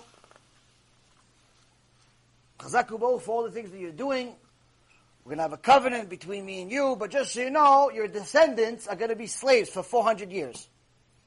What do you mean? I did good, you said. Why are you making my children slaves for 400 years? If I did good, usually I get a reward. Like people think, oh no, I kept Shabbat. Shouldn't Hashem make me a millionaire? No. How many Shabbats did you keep? This the first one. Oh, I've been keeping Shabbat for three months. How come I didn't find a wife yet? I've been keeping Shabbat for uh, six months. How come I didn't win the lotto? How come my uh, Bitcoin went down to nothing? How come uh, this? How come people think they do three, four, five, six mitzvot already? Moshe Rabbeinu's reward is already katana aleim. It's already too little. He wants something more.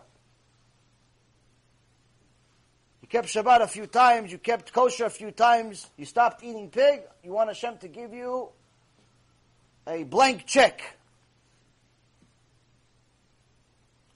Avraham Avinu did everything good. Hashem says, by the way, your descendants are going to be slaves for 400 years. No questions asked. No why. No how. No who. No can I stop. Nothing. 400 years. 400 years. Before all this happened,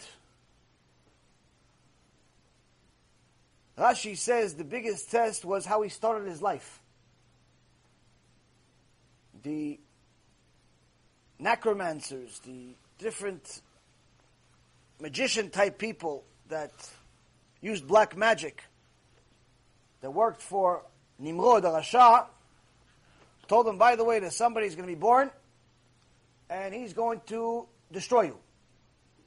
So Nimrod decided every single baby born Kill him. Terach, Avraham's father, had both Avraham and another baby on the same day with one of his other wives. Now everyone knew he had a baby. So he brought the other baby.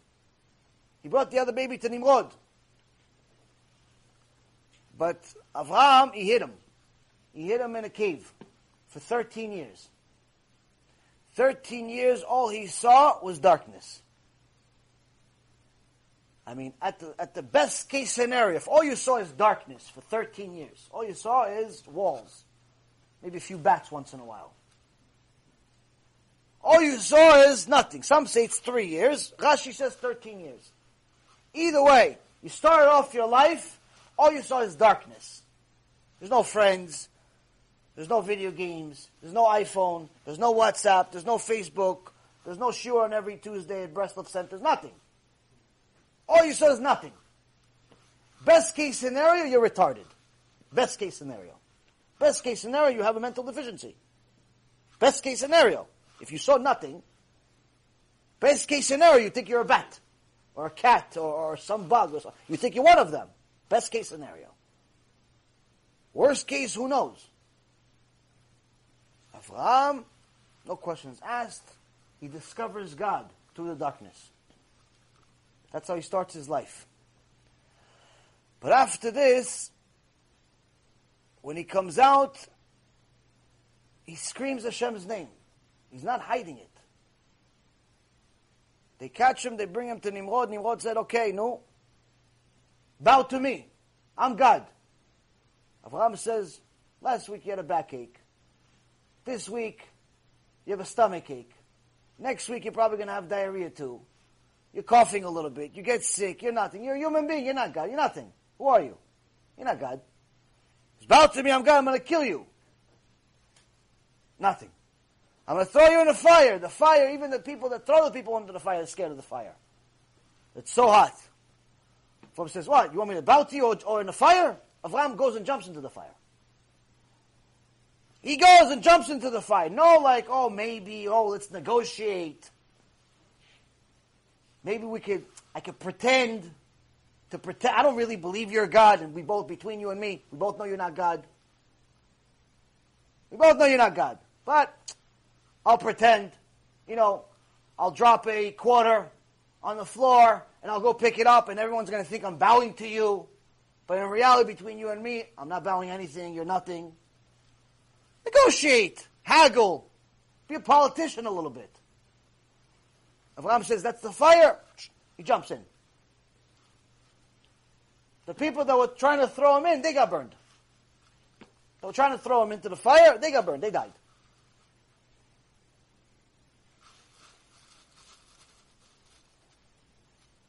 The Malachim, Malach Gabriel says, Hashem, this righteous man is about to die, he's jumping into the fire. Obviously, there's no concept of time up there, so all of this is, whole conversation is timeless. Because just to say the words of the story takes five, ten minutes. Malach comes to Hashem and says, Hashem, the only one that believes in you is about to die. He's jumping into a fire right now. Let me go save him. My fire is stronger than the fire of earth. My fire can block it. Can block the other fire. Hashem says, He's alone up there, and I'm alone up here. My fire eats that fire. I'm going to go save him. Some say thrown, some say he was jumped. Either way, he's in the fire. He's in the fire, and Hashem himself comes and saves Avraham Avinu.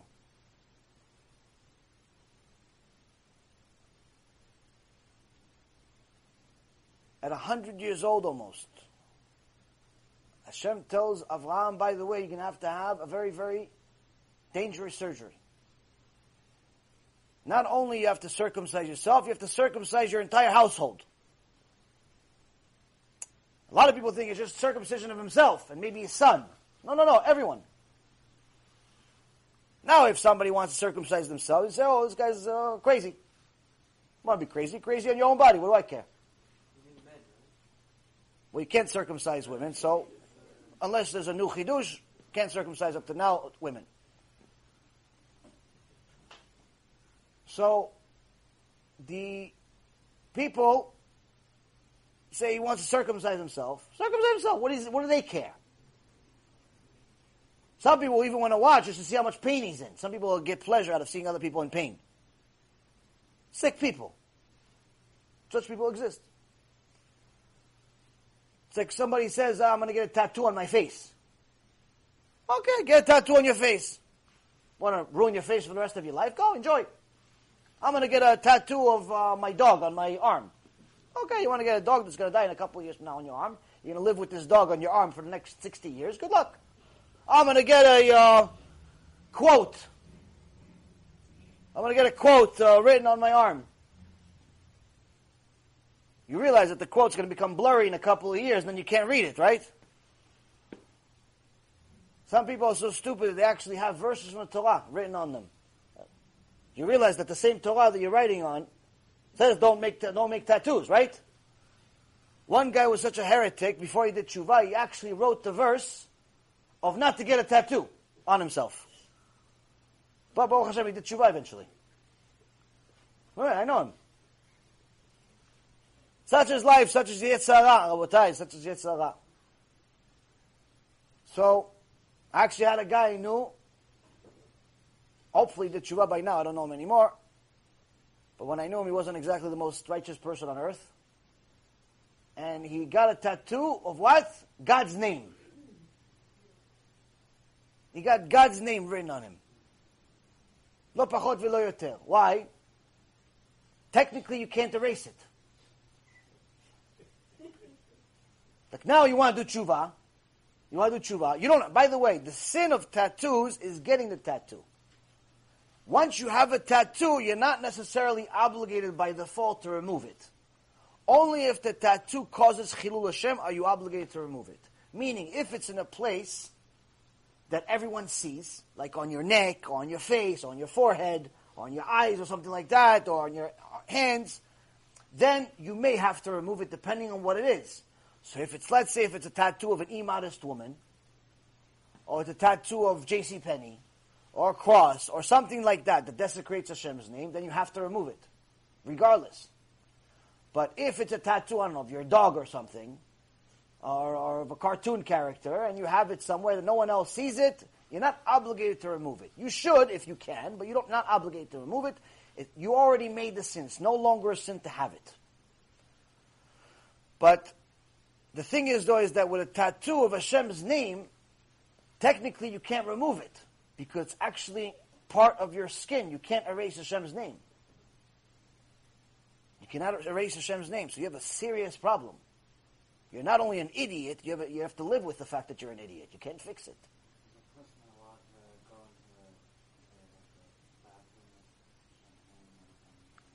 Unfortunately, unfortunately, he has to. Yeah, unfortunately, he has to. You should know, by the way, the Gemara Masechet Brachot says that in the times of the um, of the Gemara, people would go, they would remove their tefillin, they would remove their tefillin, but they would take the tefillin with them to the bathroom because they were scared that someone was going to steal it. Because there wasn't like today, you have closets and big uh, big knesset and the bathrooms in the back. It wasn't like the bathroom was two miles outside of the city. There was a hole in the wall. So you had to, you know, anyone can just take the tefillin. It's not like everybody's tzaddik that's using the bathroom. So you're not allowed to wear the tefillin, but you're allowed to take them in if they're covered and so on and so forth. It's all process the Gemara goes into. Obviously, it's not ideal. Today we don't do it anymore. But if you don't have a choice, that's what you do. If, let's say, for example, you're in an airport, and obviously you're smart enough to bring your tefillin, because that should be the first thing you pack when you travel is your tefillin. Because a Jew that does not lay tefillin has no olam haba. Jew that does not lay tefillin, meaning if you miss one, it's a sin, no good. But if you just decide you don't want to lay tefillin, it's not for you. It's not for you. Not for you to lay tefillin. Takes too much time. The five minutes takes to lay tefillin, it's too much time for you. Gemara says, no olam haba for that person. It's a big deal, late tefillin. Now, if you travel, obviously you realize you're not, you know, you're going to have to go to the bathroom in a way and so on. So at the airport, only a fool will leave his luggage outside of the bathroom. Number one, you're going to get arrested because they're going to think it's a bomb. Uh, and number two, somebody may steal it if it's not a bomb. So you have to bring your luggage with you to the bathroom. No problem. You bring it to the bathroom. Obviously, not taking a tefillin and putting it in the bathroom. The point is, it's in the luggage. It's no problem. It's not ideal, meaning if you're in your house, don't bring the tefillin into your bathroom. But the point is, is that if you have no other option, if you're in an airport, you're traveling, so on and so forth, no problem. Why would they? Sell it. It's worth money. By the way, if a goy ever comes to you, if a goy ever comes to you, and uh, he, they actually, I heard this from Rav Mizrahi, I believe, Rav Mizrahi, uh, He, uh, sometimes goyim, they don't know what they're stealing. They just take whatever is there. They go to a locker room, Jewish locker room, just take whatever there, and then they discover, oh, there's a bunch of black things. So they try to go back to the same community or a different Jewish community, try to sell the stuff. So one time a guy came to a uh, Jewish guy and he told me, hey, listen, I found this stuff. How much are you going to pay me for it? And the guy saw it. it's a bag of tefillin with a name on it, and uh, the guy's trying to sell, trying to sell it to him. Now, on one end, you can buy it. You can buy a tefillin, whatever. It's 100 bucks, 500 bucks, whatever he wants to sell it for. You can buy it and then return it to the guy. But the problem that you create there is that now the thief, now the thief that he sees that someone's willing to buy the stuff, now you're actually helping him or you're encouraging him to continue doing it, to continue stealing. Because he sees that this thing is worth something. He doesn't know what tefillin are. So now he stole this bag. It has, uh, you know, these leather boxes in it, and someone's willing to pay him 200 bucks for it. He's going to start doing it every day. So this guy was very smart, Talmid Chacham. He saw this guy bringing him this tefillin. He knows the guy doesn't know what a tefillin is. He says, oh, it's tefillin. Let me check them out now. I want to see if they're real, if they're good, if they're this. It's like, okay, check it out. No problem. The guy doesn't know what he's doing. He puts the tefillin on. He looks for the, he pretends like he's. Where's the other one? Obviously, I have one on the left hand. I need one for the right hand. Where, oh, it's missing. That's not worth anything. It's not worth anything. I need two hands. You see, there's only one for the head. There's only one for the arm. It's supposed to be two. You're missing one. The whole thing is not good. Pasul. It's no good. It's not worth anything. Okay, okay, okay. The guy says, okay, I'll give five bucks. You give me five bucks? Okay, fine. I'll give you five dollars for it. I'll give you five dollars for it. Obviously, it's tefillin. You only need one hand. but the guy doesn't know it. But here, he actually, every time the guy is going to see, the thief is going to see tefillin, he's going to see, oh, there's only two, he's going to write, ah, it's not worth anything. It's always incomplete. So he's not going to steal anymore. That's a smart person. Smart person does such a thing. Only Torah teaches you to be such a smart person. Because that's, that's smart on the spot, the moment. It's not smart like you read a book and you could uh, take a test after. Yeah. The thing with the tattoo, I heard that you technically are allowed to erase it because the guy didn't really have the kavanah of it being for him. There's a machloket on as far as if it's Hashem's name, why are you allowed to erase it, are you not allowed to erase it? But in general, you shouldn't get it in the first place. You shouldn't get it. The big sin is getting the tattoo, not uh, not uh, having the tattoo. Once you have the tattoo, unless it creates chilul Hashem, it's not necessarily as big of a problem as it was when you first got it. Now, the last test, as we said, that Avraham Avinu got is that now he's told you have to circumcise everyone. Now, if you want to circumcise yourself, good luck to you. Enjoy. Go cut yourself up and put a tattoo on your face while you're at it and videotape, put on YouTube. What do I care? But now he has to circumcise everyone. It's, not, it's a big deal. No questions asked. Avraham Avinu does not ask any questions. Now, just so you know, this type of behavior is within each and every single Jew. To, to an extent, obviously. There are many stories throughout history of different righteous Jews that were willing to die for Hashem.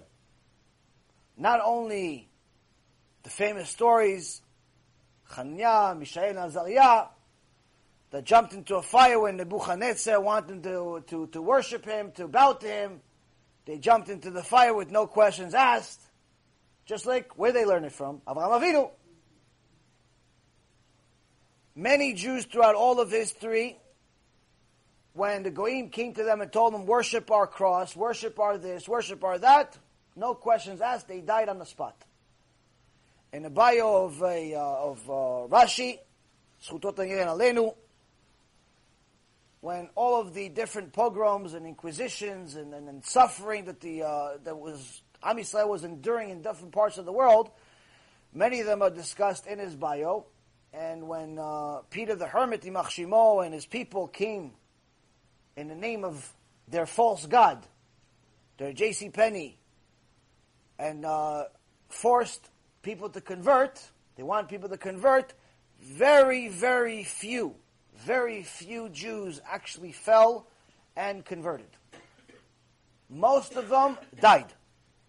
Most of them said, We'll die and not worship your false God. Men, women, children, very, very few, minute, minute percentage, minute a few, actually fell for it and, you know,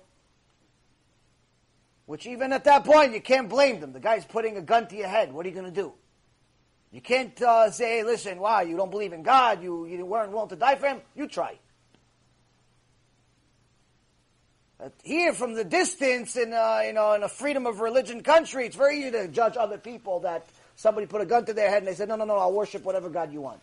It's very easy to judge him. Oh, you don't have Yirat Shamayim, you don't believe, you're Rasha. You... No, it's very easy. Because you're from a distance, you're sitting on a chair, a sofa, you have your uh, pizza, you have your popcorn, you have your this, it's comfortable, nobody's killing you.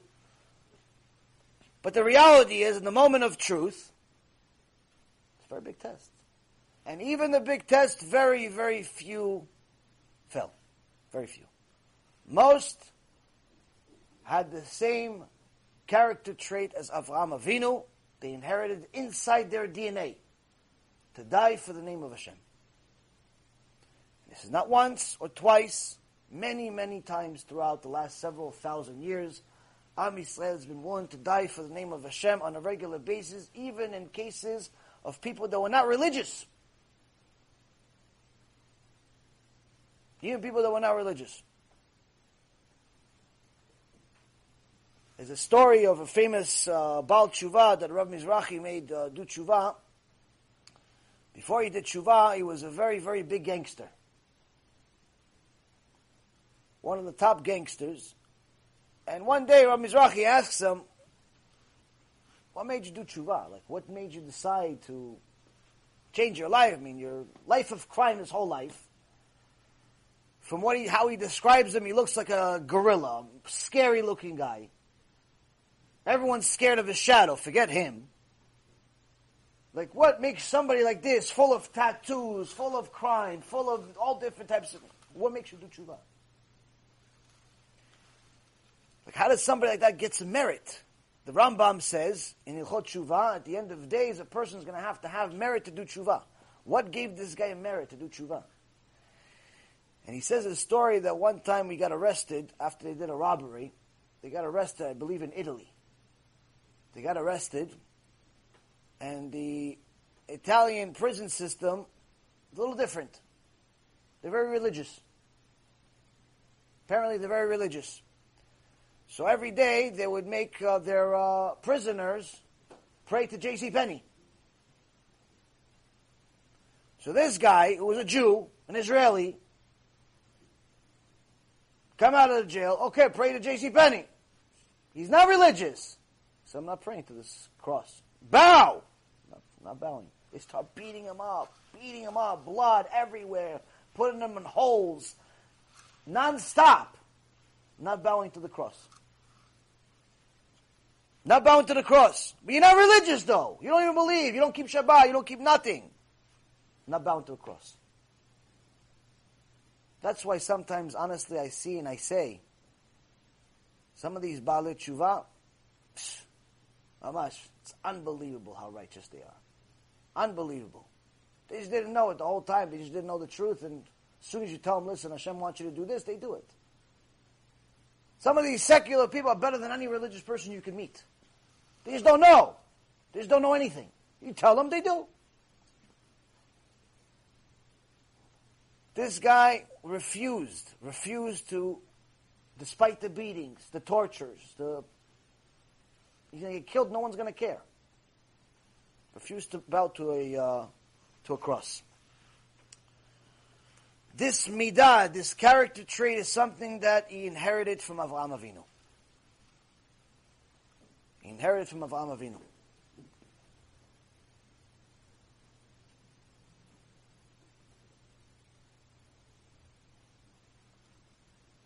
Now, in the book of Isaiah, chapter 41, verse 8, Hashem says, Avraham ohavi? Avraham, my lover. He loved me. Meaning, I loved him. Meaning, it's written in our Torah, it's inscribed in our Torah forevermore. The love between Hashem and Avraham. Alvay Alenu. Hashem himself wrote in the Torah, I know Avram loved me and I loved him.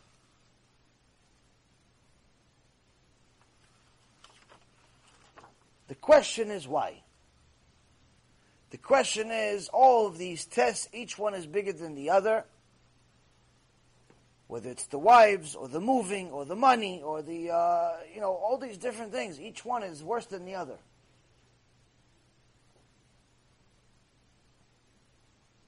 How do you get to this point?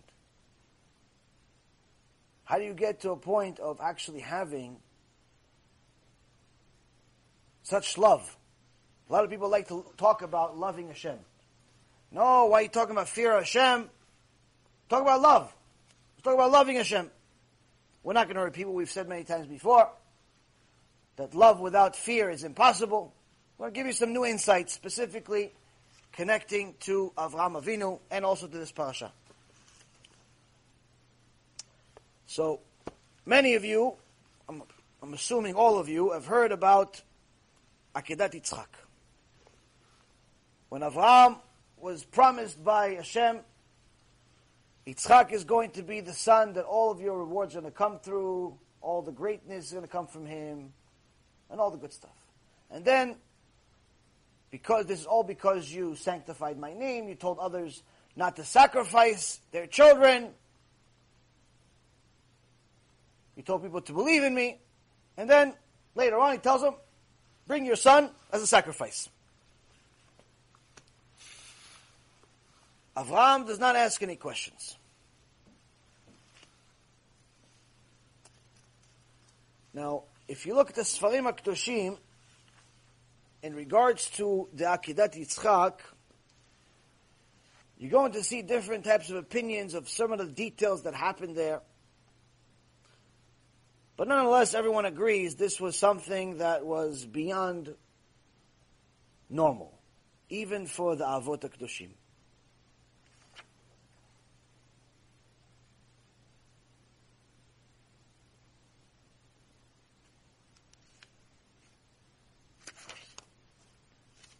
When Avram got to the mountain, it wasn't a mountain originally. It was actually a something you couldn't see. It was a um, a ditch, and it became a mountain after he passed the test. Hashem raised it, as if He's raising him as a reward. But what was the real test? He didn't kill him. If he killed him, and he still had Emunah in Hashem. Okay, that's a test. But after all, he didn't kill him. He didn't sacrifice him. So when Avraham got to the place to do the Akedah and he tied Yitzchak, the Gemara in Masechet Shabbat says that there are different things you can do on Shabbat, different things you can't do on Shabbat. So one of the things you're not allowed to do is you're not allowed to hunt. Not allowed to tie anything, not to tie certain knots and so on. He Says, okay, but what about if you have camel? If you don't tie your camel, he's going to run away. If you don't tie your uh, donkey, he's going to run away. You can't park him in the parking lot and the guy is going to give you valet whenever you want. You have to tie him somewhere. So Gemara says, okay, so there are certain ways you're allowed to tie. You're allowed to tie the camel a certain way. There's allowed, allowed to tie the the, uh, the donkey a certain way. But there's a couple of ways that you're not allowed to tie. One way that you're not allowed to tie is like the Akedah. Like Avraham Avinu tied Yitzchak. How did Avraham Avinu tie Yitzchak? He tied his hands and his legs to each other behind the back. You cannot tie the camel or the donkey or the horse, you cannot tie all four of their legs to each other and make them pretty much not able to move. You can't make them immobile. How do you tie them? You're allowed to tie one of their legs where they pretty much can walk on all three, but one of the legs they can. That way they're not going to run away. They're going to stay around the same area, but they, they're still mobile. They're still mobile. They're not like a dog that you could just tie them by the neck because if, if they get uh, uh, upset or, or, or heated in any way, shape, or form, they could rip the tree out of the ground if they want. So you have to tie them in a certain way where they're to slow them down. So how are you allowed to tie them? Tie one leg to, to itself, like you bend the leg. You bend the leg and you tie it, so that way that leg is, in essence, they can't use it. So now they can't run, but they can still walk. But the Gemara says you can't tie them like the. How's the? The Akedah is you tie them to a point where they were not able to move. You're tying the legs and the hands together. And from there we learn that Avraham Avinu tied Yitzchak with the hands and the legs tied to each other behind the back and the neck sticking out. Who stuck the neck out? Yitzchak.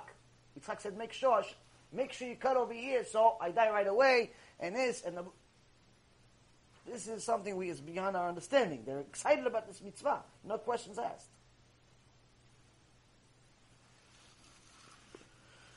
If you look at some of the details, it's unbelievable. After Hashem sends an angel, the angel tells Avram, Avram, Avram, don't touch him. Don't touch the young man. It wasn't Hashem himself talking, it was an angel of Hashem. Hashem sent a representative. Why? If Hashem spoke to him himself, it would have scared him. He didn't want to scare him. And the angel himself didn't come, he spoke first. Why? Because if Avram would have actually seen an angel, would have scared him. They wanted to say it in a certain way that's not going to scare him too much, but they wanted to stop him. Why? Because they knew that he's about to kill his son. Despite the fact that he's crying the whole time, despite the fact that this is painful, despite the fact that it doesn't make sense, despite the fact that this contradicts everything that he ever learned. Hashem says, I'm giving you this whole reward because you didn't sa- you told everyone to stop sacrificing their kids. Now, you're going to sacrifice your kid. This contradicted everything. Avram didn't ask any questions. When the angel told Avram, don't do it, Avram says, but I already came all the way here. Which means that Hashem wants me to do something. So let me at least cut a little bit. Let me cut him a little bit. To at least sprinkle the Mizbeach with some blood. So I didn't come here for nothing. Because Hashem obviously want, he sent me to do something. He didn't send me for nothing. Hashem doesn't do something for nothing. He doesn't give you a mission for no reason. If Hashem is giving you a test, there must be a reason. If you are experiencing anything in your life, has to be a reason. Nothing exists for nothing. There has to be. So, if someone called you and you picked up the phone and the conversation was about nothing, they just wanted to know how you're doing. There must be a reason if you were looking for a book and you happen to see a certain book that you haven't read, or that you did read but you forgot to finish, there has to be a reason. If you look at your bank and there's too much money or too little money, or whatever it is, it's not what you thought it is, must be a reason. If your kids woke up on the left side of the bed and they're screaming and yelling for absolutely no reason, must be a reason. If you can't find your shoes, must be a reason. Your wife's unhappy. Your husband's unhappy. Must be a reason. You got fired. Must be a reason. You walked to work and you saw someone get hit by a car. Must be a reason. Anything that happens in your life must have a reason. Must. But I don't mean a reason for everyone else except you. A reason specifically meant for you. For you to see. For you to experience. For you to use. To build. The cheshbon of Shamayim, the accounting of Shamayim is so precise when they say that there's no such thing as suffering without sin, the Chachamim say this is why everyone should make sure that they're very close to someone that's righteous and to as many righteous people as possible. Why? If they're righteous, that means that usually there's no punishment that's supposed to come to them if they're righteous. There's tests, but that's indi- individual tests. But punishment's not going to come to them. Why does it affect you as their friend? Why? Why does it affect you if you're their student? You have a rabbi that's very holy. You have a father that's very holy. You have a son that's very holy. Why? Why is it? It's, it's them. It's not you. Everybody tells me all the time, no, no, my, my, my father was a rabbi. Okay, but you don't keep Shabbat. How does it affect you? He's, he's in Gan Eden. What about you? No, no. Here I'm telling you, connect to someone holy. Alive, but holy. Alive, though. If he's dead, it's not going to help you as much. Why? Because if Hashem has to bring a midat din, Hashem the Malach HaMavet comes and says, Hashem, you have to do something, you have to punish this so-and-so person. Why? He made a punish, he did something, and you have to punish him. Hashem says, okay, uh, you're right. We tried, we tried, we tried, he didn't do tshuva, gotta punish him. But before we punish him, we have to see who's going to be affected by this. And Hashem looks at the entire circle of everyone that's connected to this person that's supposed to be punished. He may lose his life, but it's going to affect other people. Not just him. So he looks at his wife, oh, she's wicked too. Okay, he looks at his sons, oh, he's wicked too. He looks at the daughter, oh, they're wicked too. He looks at the neighbor, oh, he's wicked too. Everybody's wicked. The father, the mother, everyone's wicked. Everybody does not like him, but they all deserve it for whatever thing they did in the past.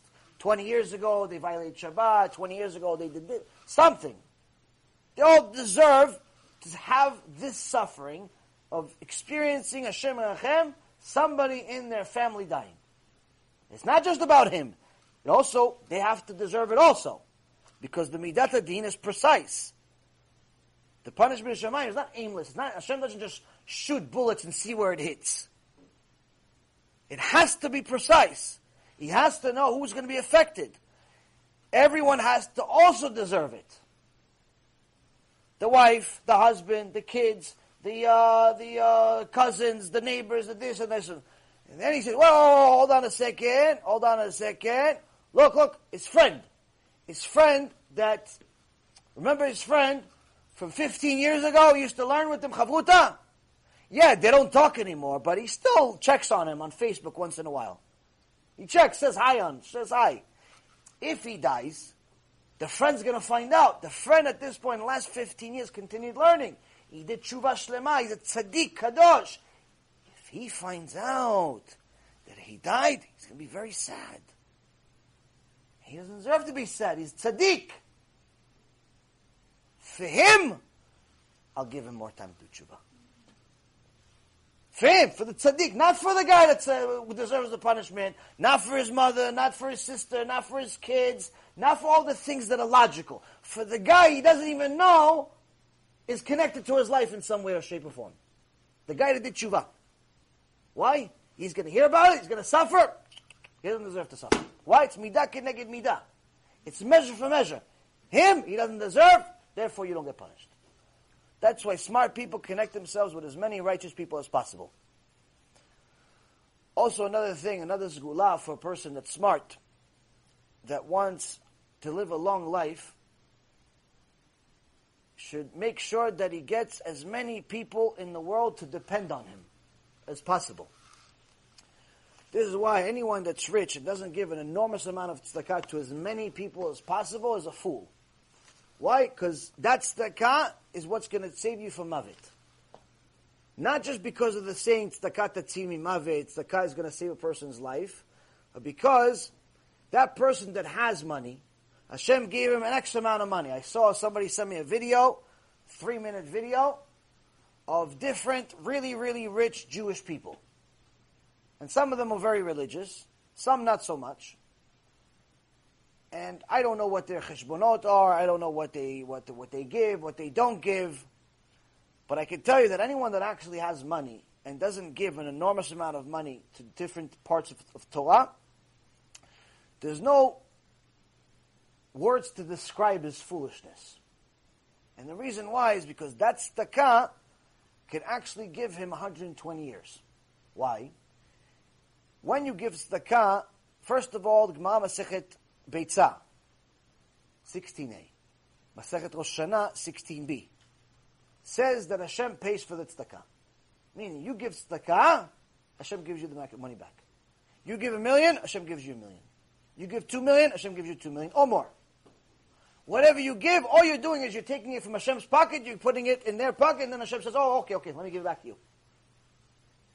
So if you have real emunah, you're never going to have second thoughts about giving tzedakah. But even more so, you want a zgula to live a long life. Hashem says, listen, you became my partner when you gave tzedakah. You publicized my Torah. You help people do tshuva. Good for you. But now, there's a bigger thing. People are depending on this tzedakah. The guy that you're giving him 500 bucks a week, the guy that you're giving him 500 bucks a week, or $100 a week, or five, whatever it is, he's now got to a point he depends on it. You've become his salary. You've become part of his salary. He depends on his Shabbat table to be filled with food that comes from your money. Which means if I take you to the next world, he's going to suffer. He doesn't deserve to suffer. He's tzaddik. You have another 10 years to live. he, you put yourself in a situation where another Jew depends on you, you bought yourself more time. That's what it means when it says tzedakah tatzil mimavet. Hashem says you give the tzedakah, I'll put the mavit on hold. I'll put death on hold. So, when Avraham Avinu was in a situation where he had a mitzvah to fulfill, and now Hashem told him no. He told Hashem, Hashem, this doesn't make sense. Hashem, this does not make sense.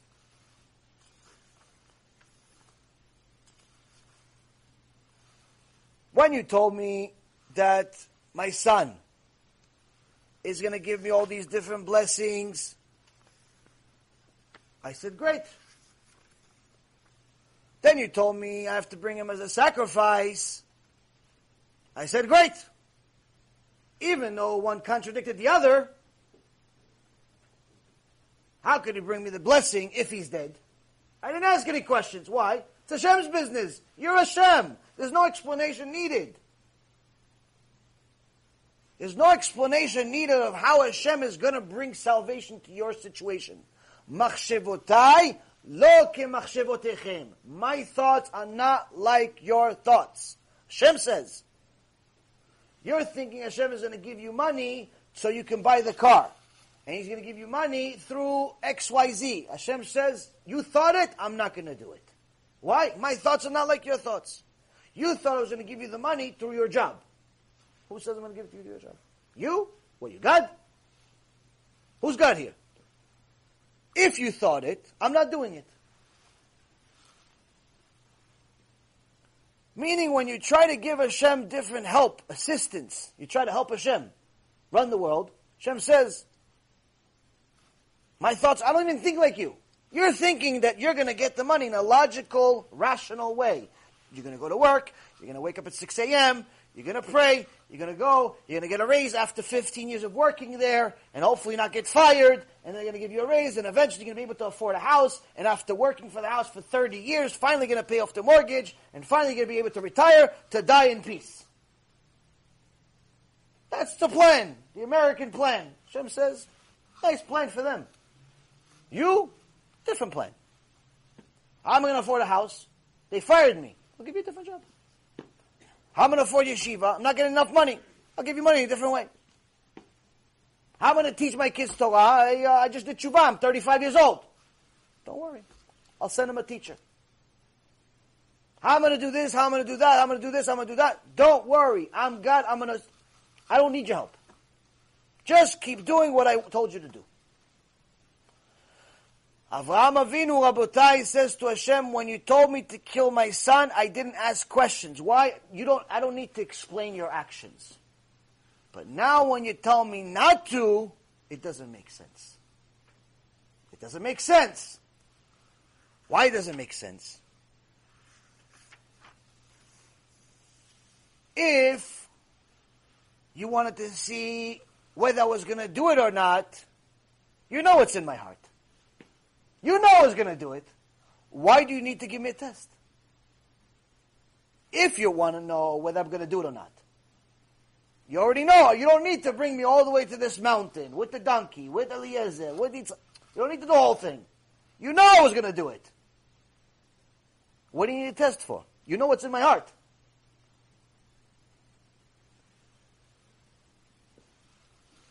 If it was, you knew I was going to do it, then why'd you stop? Do you do things for no reason? Doesn't make any sense for God to do things for no reason. These are very, very serious questions. These are very fundamental questions to Judaism. If Hashem knows what's in your heart, why does He test you? And if he knows what's going to happen, what's the point? What's the point? Avraham Avinu is asking the same question, Rabotai. What do you think the story about Avraham Avinu is to tell you a story? Remember what we said in the Rambam says in Moreh Nevuchim in uh, chapter 3, section 50. The reason why we have stories in the Torah is not because it's a history book, but rather because we learn the ways of God. through the stories.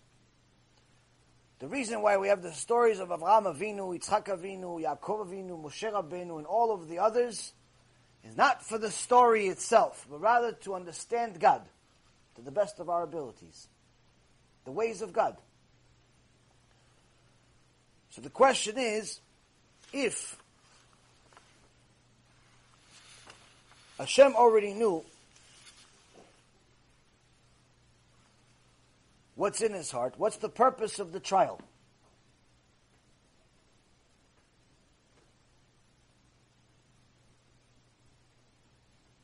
So Hashem responded to Avraham.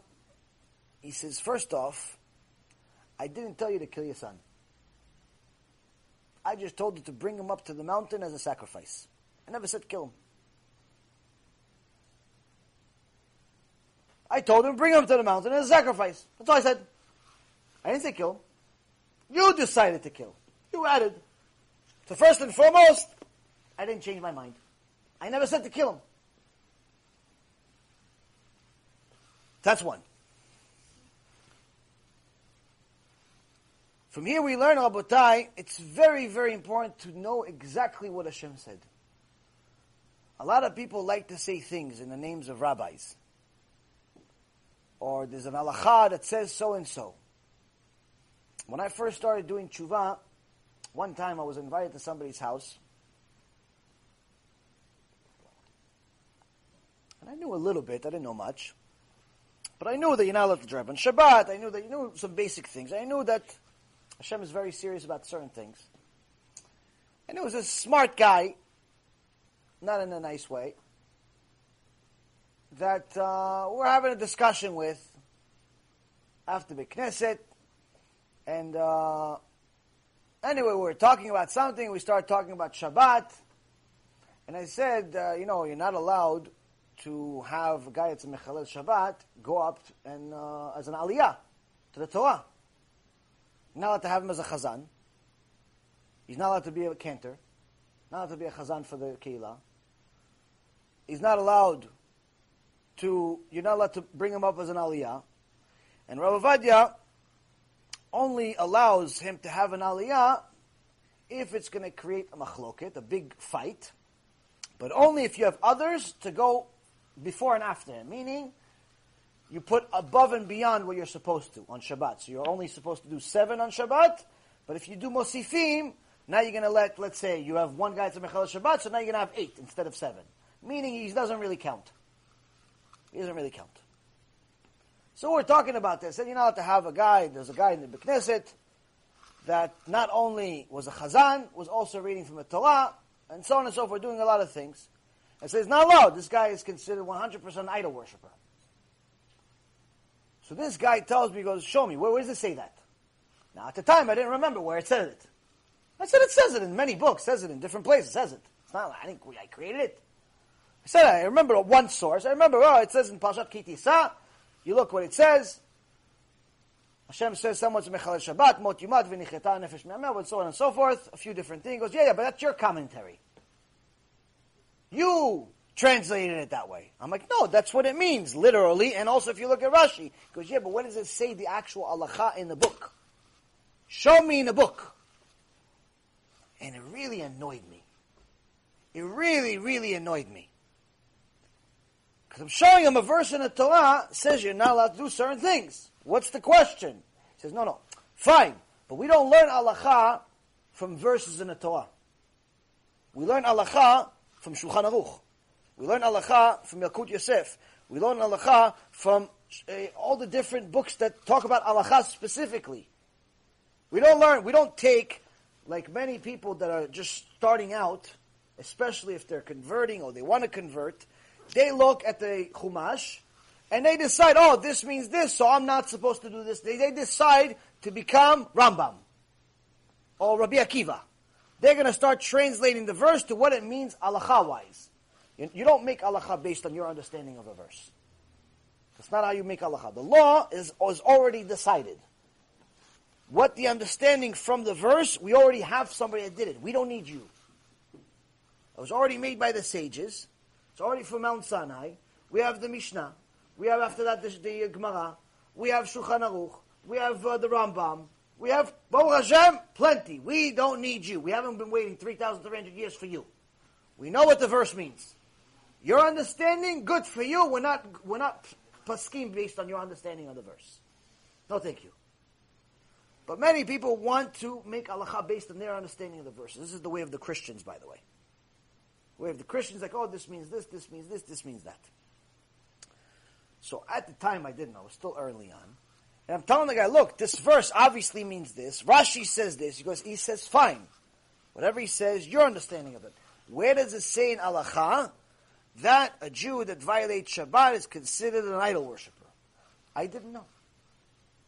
I knew it said it somewhere. I knew it, Rambam said it. I knew it was written in the Shulchan Aruch. I knew it was written in different places. I just didn't remember the source off the top of my head. I'm not a computer. I kept telling him, it's written. It's written. I, I, didn't know the significance of what this means even. He's like, you're making it up. I'm like, why would I make it up? What, do I have a, some special business that makes money off of calling people idol worshippers? Like, what, what difference does it make? Like, what? And he just kept repeating the same thing over and over again. Show me, show me, show me, show me. And I found him very, very annoying. But in reality, he's right. I found him to be obnoxious. Even to this day, I think he's annoying. And I haven't seen him in years. Even to this day, I'm annoyed at the story. But in reality, he's right. In reality, he's 100% right. Rabotai, what we learn from Avraham Avinu, lesson number one, from this story of Akedat Yitzchak, you must know what it means. You cannot rely on someone's commentary of what he understood and how he said it. If, if it says in the book, if it says Shulchan Aruch, ta ta ta ta ta, if it says in the Gemara, ta ta ta ta, if it says it, good. You can take that to the bank. You go up to Shamayim, say, listen, I lived my whole life believing that this is what it says. They said, You're right, you have something to rely on. You have something to rely on. But if you're going to tell them, listen, my rabbi told me I'm allowed to wear a wig. And my rabbi told me I'm allowed to drive on Shabbat to the Beit Knesset. And my rabbi told me that I'm allowed to wear a miniskirt. And my rabbi told me I could eat at a vegan restaurant even though it's not kosher. And my rabbi told me this, and my rabbi told me that. They're going to say, you and your rabbi are going to have the same villa in Gehenom. Why? But he said it. Didn't you say somewhere that if the rabbi told you, then the rabbi gets punished? Yes, yes. He gets punished and you get punished. Not just him. Why?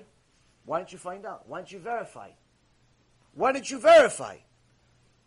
But I thought the rabbi knows. Okay, but if I, when I sent you a guy to give you a deal, hey, Mr. Uh, Reuven, uh, I want to sell you a, a uh, house. It's worth five million but I want to sell it to you for one million. It's worth five million. I want to sell it to you for one million. Did you double check? Yeah, of course I double checked. Why did you double check? He told you it was worth five million. Why don't you take his word that it's worth five million? You could have made four million in one second. I said, maybe he's lying. I double checked because maybe he's lying. He says it's worth five million. But who says he's right? He said it's worth five million. And I'm buying it for one million. But who says he's right? Maybe he's lying. Maybe he doesn't know what he's talking about. He made a mistake. I had to double check. Oh, so for your pocket you double checked. But for your neshama you didn't? For your pocket you double checked. For this world you double checked. But for Olam Haba you didn't double check. The rabbi said you could wear a wig. You said, oh, I'm relying on the rabbi. But the 127 poskim that said no, you didn't rely on that. When it affected your pocket, you double checked, but when it affected Olam Haba, you didn't double check. You said, oh, it's the rabbi's fault. You cannot say it's the rabbi's fault. So all of those people said, no, no, no, the Lubavitcher Rebbe said this, and my local Rebbe said this, and this Rebbe said that. I'm going to take it to the, take that to the bank. They're going to say, check returned. You have to double check. You have to double check. That's why the women must send their husbands to go learn Torah. That's how you're going to know. You're taking care of kids, you're taking care of the house. You're not going to have enough time to become Talmidah Chachama. You're not Bruria. You have to learn. Okay, send your husband, I'll teach you. But if you keep telling your husband, why don't you spend time with me? We can watch a movie together. Let's go to the park together. Okay, we're going to the park together, but also going to go to Gehenom together because none of us know what to do. You have to send your husbands to go learn Torah, not to your girl night out. You have to send them to go learn Torah. It's the only way you're going to know. A woman gets Olam Haba because of her husband's Torah. She doesn't get Olam Haba for having a girl's night out. It's the opposite. You have to send your husbands to go learn Torah. Must. And husbands, if you're not learning Torah, why are you here? I don't mean the shiur. I mean the world. What's the difference between you and a cow? This is not my question, this is Gemara's question. Gemara's question is, why does a person eat meat if he doesn't learn Torah? Gemara Masechet Pesachim says, why does he eat meat if he doesn't learn Torah? The meat came from a cow. Why does he, why does he have the right to eat the cow? If he doesn't learn Torah, he doesn't know that he has, that he's, what, what do you, what do you think, what makes you better than, uh, than a cow? Why? Because you can talk? Cow can talk too, in cow language. Why? Because you eat, she eats too. Why? Because you have kids, she has kids too. Also carries a baby for nine months. That's why the Indians think that she's God. She has labor for nine months. She sleeps, you sleep. She eats, you eat. What's the, what's the difference between you and a cow? If you have no Torah, there's no difference. The Gemara says someone doesn't learn Torah shouldn't be allowed to eat a cow. Am Aretz should not be allowed to eat a cow. It's very, very critical. People don't learn Torah. Why? You don't even know why you are. What gives you the right to kill a cow? She's less worried than you. She probably has more emunah than you anyway. She's not stressed out. She's not worried about a mortgage. Did you ever see a uh, cow going bald from stress? So, very critical. First lesson we learned from Avraham Avinu, you have to really know what God said. Obviously, to the sages, what does the verse actually say? Not what you think. What does God say? God didn't tell Avraham Avinu, go kill your son. Second thing is, he tells him, okay, so, fine, but you knew that I was going to do it. Why didn't you tell me that I'm doing it wrong anyway? Why did you give me the test anyway? Now, anyone that thinks that God tests you for his own sake has not the smallest clue about God. If God wants to know what you're going to do, you could just look into the future. It's the same thing as the present or the past to him. He knows what you're going to do. If God wants to know what's in your heart, he could just look in it. Look. Hi. It's full of truth, full of lies, full of yirat shamayim, full of kfirah, whatever it's in. Whatever is in there, he knows. The test is not for him. The test is for you. The test is for you. As I told you, the Sfat Emet says that Hashem is good and therefore He created good. He wants to share the good. He wants to give you good. But He also has to have a reason. He must have a reason to give you good. Because giving you good for no reason is bad. It's bad. If you keep giving your kids reward for absolutely no reason, all you're going to have is little mini Hitlers. Eventually, they're going to want more and more and more and more and more. And eventually, you're not going to be able to give them what they want. They're going to want to kill you. That's what happened to David Melech. He never told Avshalom no. Eventually, and he kept giving him everything. Eventually, Avshalom says, okay, I want to be king. And for the first time in his life, King David said to Avshalom, no. Avshalom says, I'll kill you. What do you mean no? You told me yes my whole life. I don't know what no means. Telling your kid yes to everything is not good for them.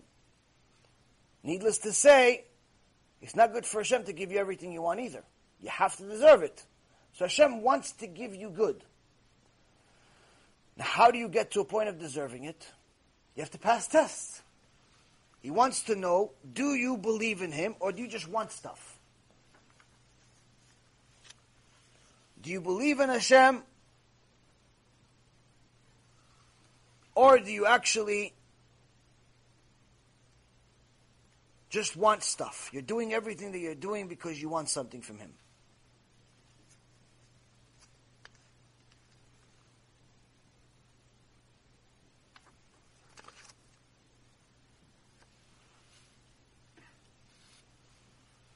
Now, even though Hashem knows that you have good in you and you intend to do good and you plan to do good and you're going to do good, He still can't reward you for it. Why? That's all just potential. He cannot reward you for potential alone. Just like he cannot punish you for potential alone. The Chachamim ask, if you knew that Ishmael is going to turn into all these uh, ISIS members, all these uh, people that are trying to kill Am Yisrael for generations, if you knew that Esav is going to turn into the Christians that uh, kill a lot of Jews, why didn't Hashem just kill them all? Not even kill them, just kill Esav and kill Ishmael. Why didn't he just kill them? Kill Ishmael especially. At the end of the days, you know how much we're going to suffer from these Arabs? Just kill Ishmael already. We don't have to deal with it. The answer is Rabotai. At the time Ishmael was around, there was no ISIS. There was no terrorism. He didn't make the sin yet. You can't punish him for a potential sin. But the same way you can't punish him for potential mitzvah. The fact that you have potential to become a Talmid Chacham does not mean that Hashem is going to reward you as if you are a Talmid Chacham. You have to earn it. You must go through the fire just like Avraham Avinu for Hashem to reward you for going through the fire. You must go through the trial. The test is not for him, it's for you. He's trying to build you. He's trying to reward you. But he can't justify rewarding you for no reason. And he can't build you without a test. Now, when you first start working out, if you exercise, as you guys can see, I'm very muscular. When I was when I was young, I used to work out. In the beginning, you could barely lift a pencil. Pencil's is a little heavy. After a while, pencil is not heavy. You lift a box. Empty one, though. Then you lift the shoe, and eventually you lift the weight, and eventually you can lift the house, and so on and so forth. But at one point, I got to a point where I was, uh, was squatting an enormous amount of weight. Literally, it was like squatting a house. But it got to a point where just to get warmed up, this is in my college days, I was very, very strong. And just to warm up, I used to squat 400 pounds. To warm up. Meaning to get started, just to like, you know, like if you like you're just stretching, I had to lift 400 pounds on my back and go up and down like 20 times just to get going. So eventually I go up to the, I don't know, half a house that I was lifting at the time. And people would always ask me, it's like, why don't you just do less? Or why don't you just stay at that level? I mean, it's already a lot. It's already a lot, 400 pounds. Most people can't lift 200. You're already doing 400. It's, it's unbelievable. The, the bar was bending at the end. By the time I was finished the workout, the bar itself was bending. Said, why even bother? Just do what you're doing in the beginning. It's already. It's more than everybody here already. What's the, what's the, what, you showing off? I said, no, it has nothing to do with showing off. I wish I could do it at the house. I don't have to go to the gym. Save myself the time. So what's the point? I said, the only way it affects my body is if I keep adding more. It got to the point where you get strong enough that the old weight, the old test no longer affects you. If I just lifted 100 pounds, yes, it may be heavy for you. It's extremely heavy for me today. The pencil, I'm back to the pencil now. Baruch Hashem. Back to pencil. Back to the pencil. It's heavy. The pencil is heavy for me today. Today, hopefully I can lift the pencil. That's why I only have posted, no pencils. Today it's the pencil. But then it got to a point where the pencil is not doing anything, and the 100 pounds is not doing anything, and the 200 pounds is not doing anything, and it's just not doing anything. Why bother? It had to be a lot of weight in order for it to, to affect the body, in order for it to rip the muscles, in order for them to grow. You know, when you work out, you actually have to rip your muscles apart. It's actually, if you look at what happens under your skin, it's horrific. But it's healthy. You build your muscles. Anyway, the point is, is that the 200 pounds didn't affect, the 300 pounds didn't affect, the 400 pounds didn't affect, and so on and so forth. The same thing goes, Rabotai, with your neshama. When Hashem gave you a test when you were still young, either young in age or young in tshuva, your test was going to Beit Knesset. Not even going to Beit Knesset every day, not even going to Beit Knesset at 6 a.m., but just going to the Beit Knesset once. That was the test. Hashem said, above this, he can't do. But he can't do more. I can. If I send him an email, say, hey, by the way, Betzalel, you must show up every day at 6 a.m. Betzalel says, I quit. He can't handle it. Every day. I'm not even going yet. You want me to go every day at 6 a.m.? I'm sleeping at 6 a.m. At 6 a.m., I'm having my third dream. What do you want for my life at 6 a.m.? It's only my third. If I was at my sixth dream, then maybe. I'm only my third dream. It's just started. Leave me alone at 6 a.m. In the beginning, just go to the Knesset. That's the test. You grew up a little bit. You realize going to Beit Knesset once a year is not enough. You got to go every day. Okay, I'm going at 10 when no one else is there. Fine. Hashem says, just go. A little more time passes. Okay, you got to go a little earlier. The Beit Knesset test doesn't work anymore. Okay, now you got to learn a half hour after Beit Knesset. If I told Betzalel, really, you have to learn an hour and a half to two hours after Beit Knesset, Betzalel says, oh, I quit. I quit. I'm going back to the Beit Knesset uh, once a week. I quit. Hashem says, no, no, I'm not going to give you that test. Half hour once a week. Half hour once a week. Rabotai, the same exact thing goes with every single one of your tests in your life. In the beginning, the biggest test was for you to do Shema Yisrael. Then it was for you to actually understand what it means. Then it was for you to apply it in a situation of danger. Something happened in life and you had to remember, my only hope my only hope is the Shema Yisrael I've been practicing for two years. Shem Hashem, something happened. My only hope is not my money, not my intellect, not my friends, not my family, nothing. My only hope is Hashem Elokeinu, Hashem Echad.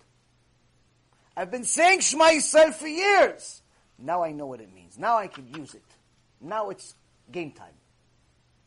Now it's game time.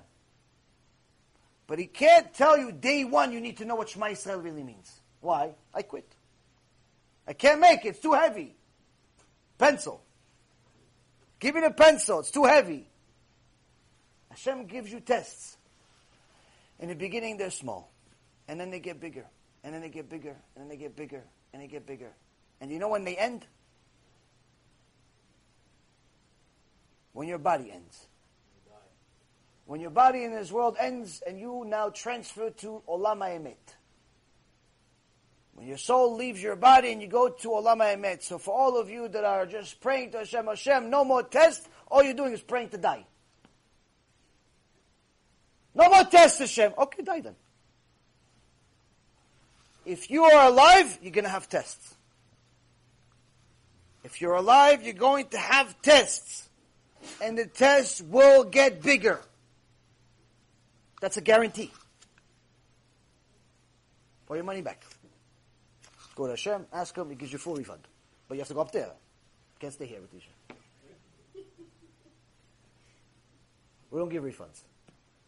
So the point is, Rabotai, is that all of these prayers, oh, I need easy tshuva, I need no more tests, I need no more trials and tribulations, no more money issues, no more this issue, no more that issue, no more this. No, you're praying to die.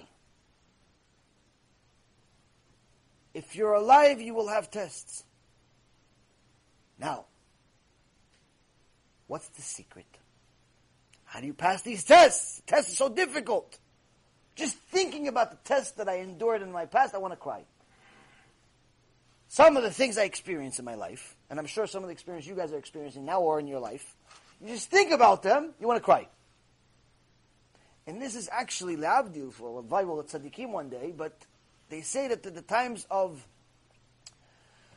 the Mashiach, Hashem is going to show the Tzaddikim a huge mountain. And the Reshaim, a small mountain, small little hill. And both are going to cry. Both are going to cry. It's Tzaddikim, if we look at the big mountain, look at this mountain. What is this mountain made up? It's made up of all of the tests they had in their life. Look, in the beginning it was I lost my keys. And then after that was I lost my car. And then after that I uh, lost some money. And then after that, da, da, da, and the tests get bigger and bigger and bigger and bigger, and I stayed true to Hashem. Look how much I, look at this huge mountain, look how much I accomplished. It was so hard. But now I'm here. And they're going to cry from reliving all of the difficulty, but yet the cry is of happiness, that it's behind them. The Reshaim, on the other hand, they have a small little mountain, a small little hill that you can just walk over. Why is it a small little hill? Hashem says, look, I give you a small little test, and you aren't even willing to pass that. If you would have just passed this one small test, you'd also have Olam Haba. They also cry. What do they cry about? Look how close I was to having Olam Haba, but now I don't. So I think sometimes about the past and all the pain and all the suffering and all, it's hard. It's hard. But Rabotai, as long as you are still alive, you're going to have bigger tests. Tests today are preparing you for the tests tomorrow. Now, what can give you hope from this dire news that you just got now? This sounds like a horrible, horrible thing. It's not. It's actually good news. Why is it good news? Why should it be the best news you found out in your entire life? You learn from Avraham Avinu. Avraham Avinu Rabotai, when Hashem told him, listen, kill your son. Hashem, he understood from Hashem, kill your son. He went and tried killing his son. Hashem said, I'm going to reward you to your son. He said, I'm going to reward my son. No problem. Whatever he said, I do. Whatever I said, I do. Whatever he said, I do. Whatever he said, I do. No questions asked. He kept going, kept going, kept going, kept going, kept going, kept going. How do you have such emunah? How do you get to such emunah? How? How do you get to a point Hashem says this, you do this? You don't ask any questions, even though it contradicts itself. The Chidush Rabotai is that when you understand that it came from God, there's no test. There's no test. Why? It's from God. What is it like? All of you that went to school, you know there's two types of tests. There's a test that you're guaranteed to pass because it's open book. And there's a test that only if you studied you're going to pass, closed book. When a teacher tells you, listen, you have a test, you have an unlimited amount of time to pass this test. You have a hundred questions to answer. All of the questions and the answers are in this book. And you can use the book to take the test for as much time as you'd like. Begin. Is that really a test? Or just a mental exercise? Why? Because he just gave you the answers. All you gotta do is just look for them. Okay, it's page 13. Okay. Page 17. Okay. Page 18. All you're doing is just copying and pasting. All it is, is a mental exercise. Why? It's open book test. If it's a closed book test, if it's a closed book test, only if you studied it, only if you've prepared for a year, five years, ten years, twenty years, depending on the test. Only if you've prepared are you going to pass. But even if you've prepared, sometimes you didn't prepare enough. That's the difference of whether you have emunah or not. If you have emunah, it's an open book test, regardless of the test. If you don't have emunah, it's a closed book test. You may not pass. You may not pass. If you have emunah, meaning you know this is from God, no one else. This is from God. It's unusual. It doesn't make sense. It contradicts everything that I know. It goes against everything that I know. It hurts. It this. It that. All the different things. All the different excuses. All the different issues. Bottom line, is it from God or not? If it's from God, it's an open book test. If you understand logically that it's from God, it's an open book test. Why? It's going to be okay. He's not going to get me a test I can't pass. There's no point. He's not going to give me a test that I cannot pass. There's no point. It's like a mother telling her son, listen, uh, honey, I know you're only three years old, but can you do me a favor? Can you pick up the semi-trailer over your head? She's just not going to ask the three-year-old to do it. Why? She knows he can't do it. There's no point of asking. Only a psychopath will do such a thing. By thinking that Hashem gave you a test you cannot pass, chas v'shalom, you're thinking that Hashem is crazy. If He gave it to you, that means you can pass it. The only difference is, is how you treat the test. Open book or closed book. If you've trained your emunah, if you've trained yourself to have emunah at a time of need, it's an open book test. If not, you may not pass it because it's a closed book. You had to study a lot. You had to study a lot. I'll finalize this with just a couple of things. There are many people that say they have emunah, but at the moment, at the moment that emunah is tested, at the moment the bank account does not have exactly what you thought it should. At the moment you don't get the raise you thought you deserve. At the moment the woman of your dreams is now the woman of your nightmares. At the moment life hits you in the face. Not quite the way you'd like it. Many people go off and they blame God for it.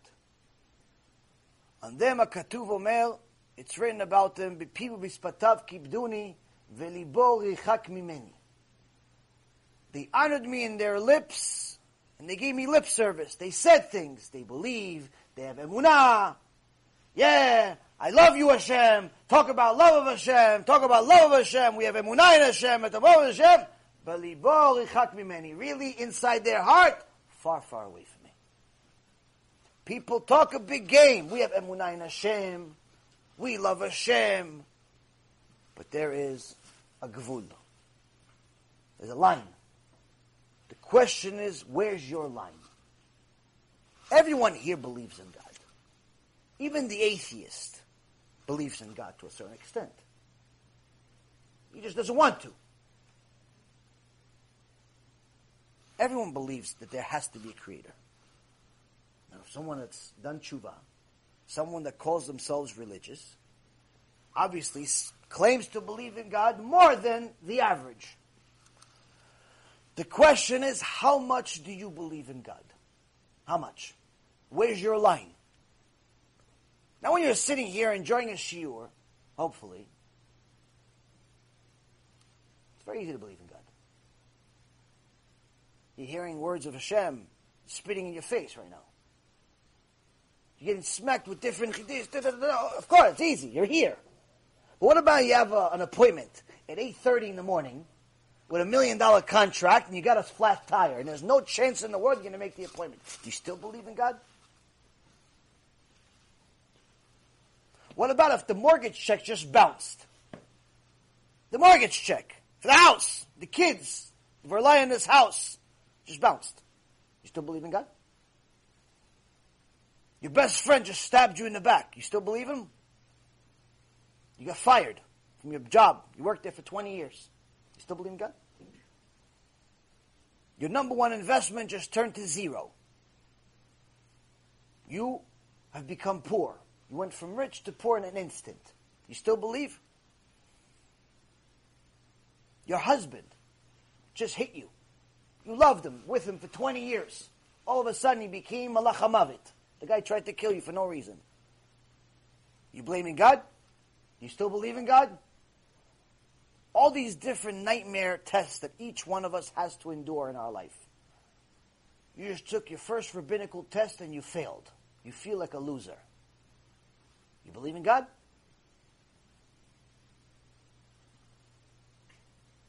People get divorced and they blame God for it.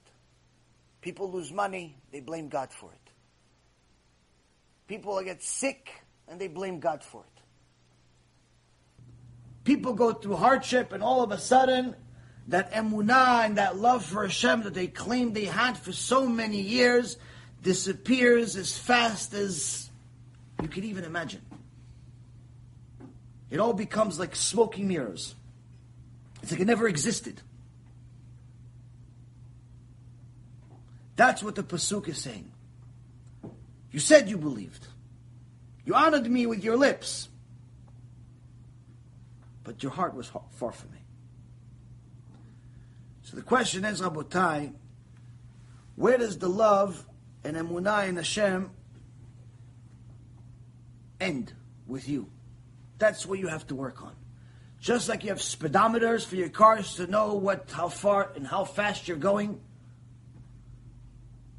You don't want to go too fast. You don't want to go too slow. You have an emunah meter. You have an emunah meter. You have a test. It's testing your emunah. Money, relationships, this, that, different things. You have constant tests. Those tests are to build you, to prepare you for the next one. Now, to finalize it all,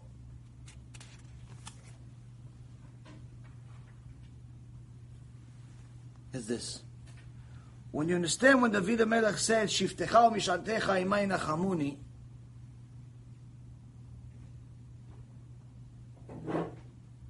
your stick and your shaft, those are the ones that give me a my salvation, my comfort. David Melech, I said this in the previous shiur, that David Melech is telling us that sometimes Hashem treats us like we ran away, so to hit us. To hit us to get us back, like little sheep, don't know where to go. He has to hit us to get us back in. But sometimes we're not running away, we just need direction. So he tells us he's with the shaft.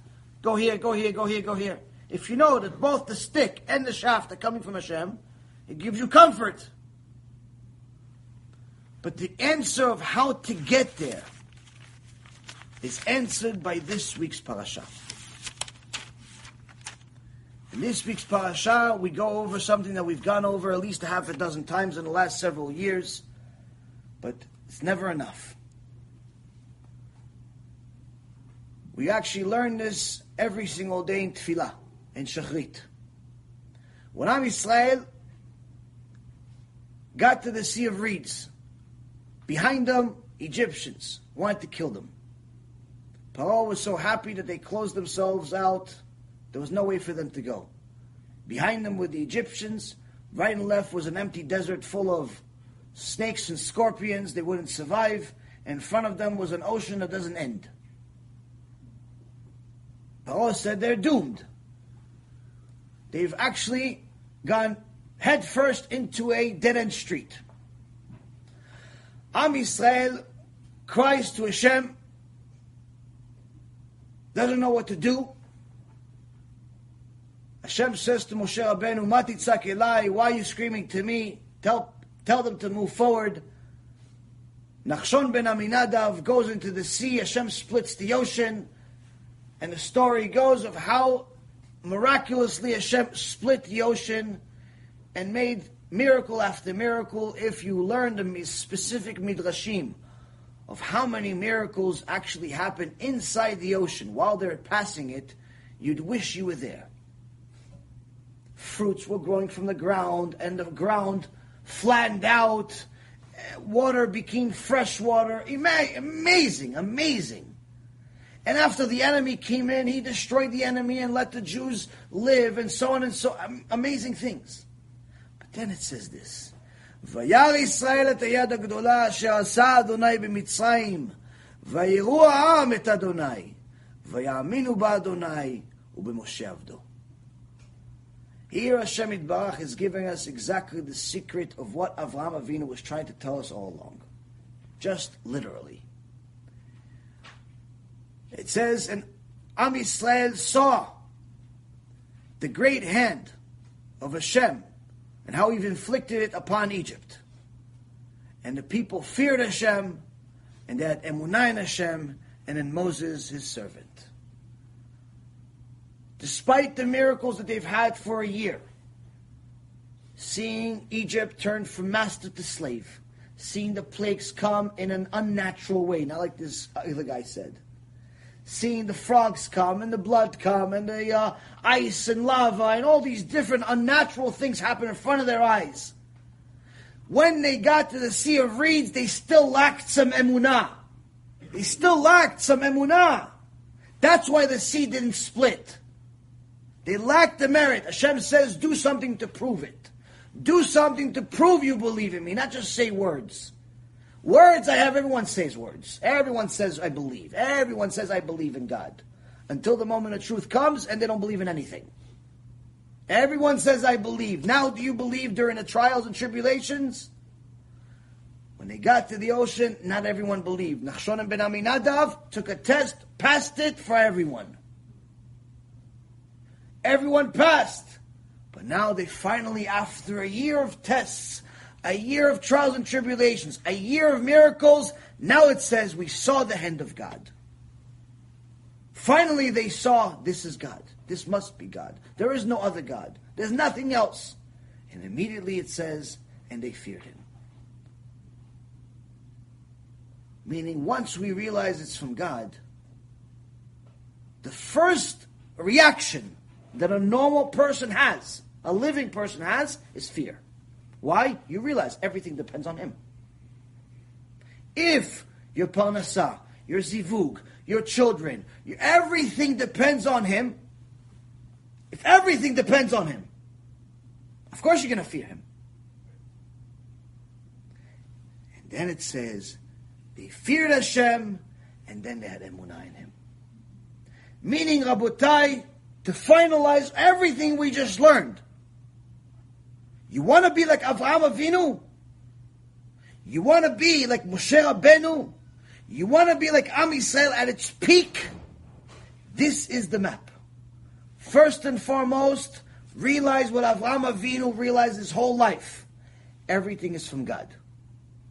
The trials, the tribulations, the big tests, the small tests, the uh, the leaf falling from the tree, the shoe being missing, the key being missing, the job you got, the job you got fired from, the friend you have, the friend you don't have, the good, the bad, and the ugly. Everything is from God. Once you realize everything is from God, you should be scared. You should be scared. Once you have an understanding that you need to be scared of Hashem, you have Yirat Shamayim, you have a foundation of Yirat Shamayim, then we work on Emunah. Why? Because if you have Yirat Shamayim, that Yirat Shamayim is going to get you to have the Emunah at the time of need. At the time of need, at that big test that you're finally going to have one day, Mashiach is going to come. It's going to be very hard, Rabotai. Don't think Mashiach is going to show up and everybody's going to be okay. It's going to be very hard. But if you have a foundation based on Yirat Shamayim, you'll have the emunah to see Mashiach. You'll have the emunah to survive Mashiach. But without Yirat Shamayim as a foundation, you're never going to have the emunah. And if you don't have the emunah, you're still going to have to explain the first step. How is everything from God? How's everything from God if you have no emunah? The two can't connect. Everything cannot be from God if you have no emunah. You're going to start using your own rational sense to try to break things down. Oh no, yeah, they split the ocean, but it was a tsunami. Yeah, the, the, the, the money came in, but that's just coincidentally because he got paid that day. Oh yeah, I met her on that day, but that's only because she was looking at the same time. And it's coincidence for this and coincidence for that, and everything is a coincidence. It's never God. That is a poisonous Torah. You want a healthy Torah? You want a Torah that's going to actually mean something at the moment of need? It must have that connecting point. That's Yirat Shamayim. You connect everything to Hashem from the beginning. You can have Yirat Shamayim to depend on. That Yirat Shamayim is going to get you to have that emunah you're going to need anyway. The emunah you're going to need anyway, whether you like it or not. Why? Because the test is still going to be given. The only difference is, are you going to treat it like an open book test or closed book test? If you have emunah, it's an open book test. Okay, it's hard, but you know you're going to pass. Why? He gave it to you. That means you can pass. You know it's under control. If it's a closed book test, hopefully you studied hard enough.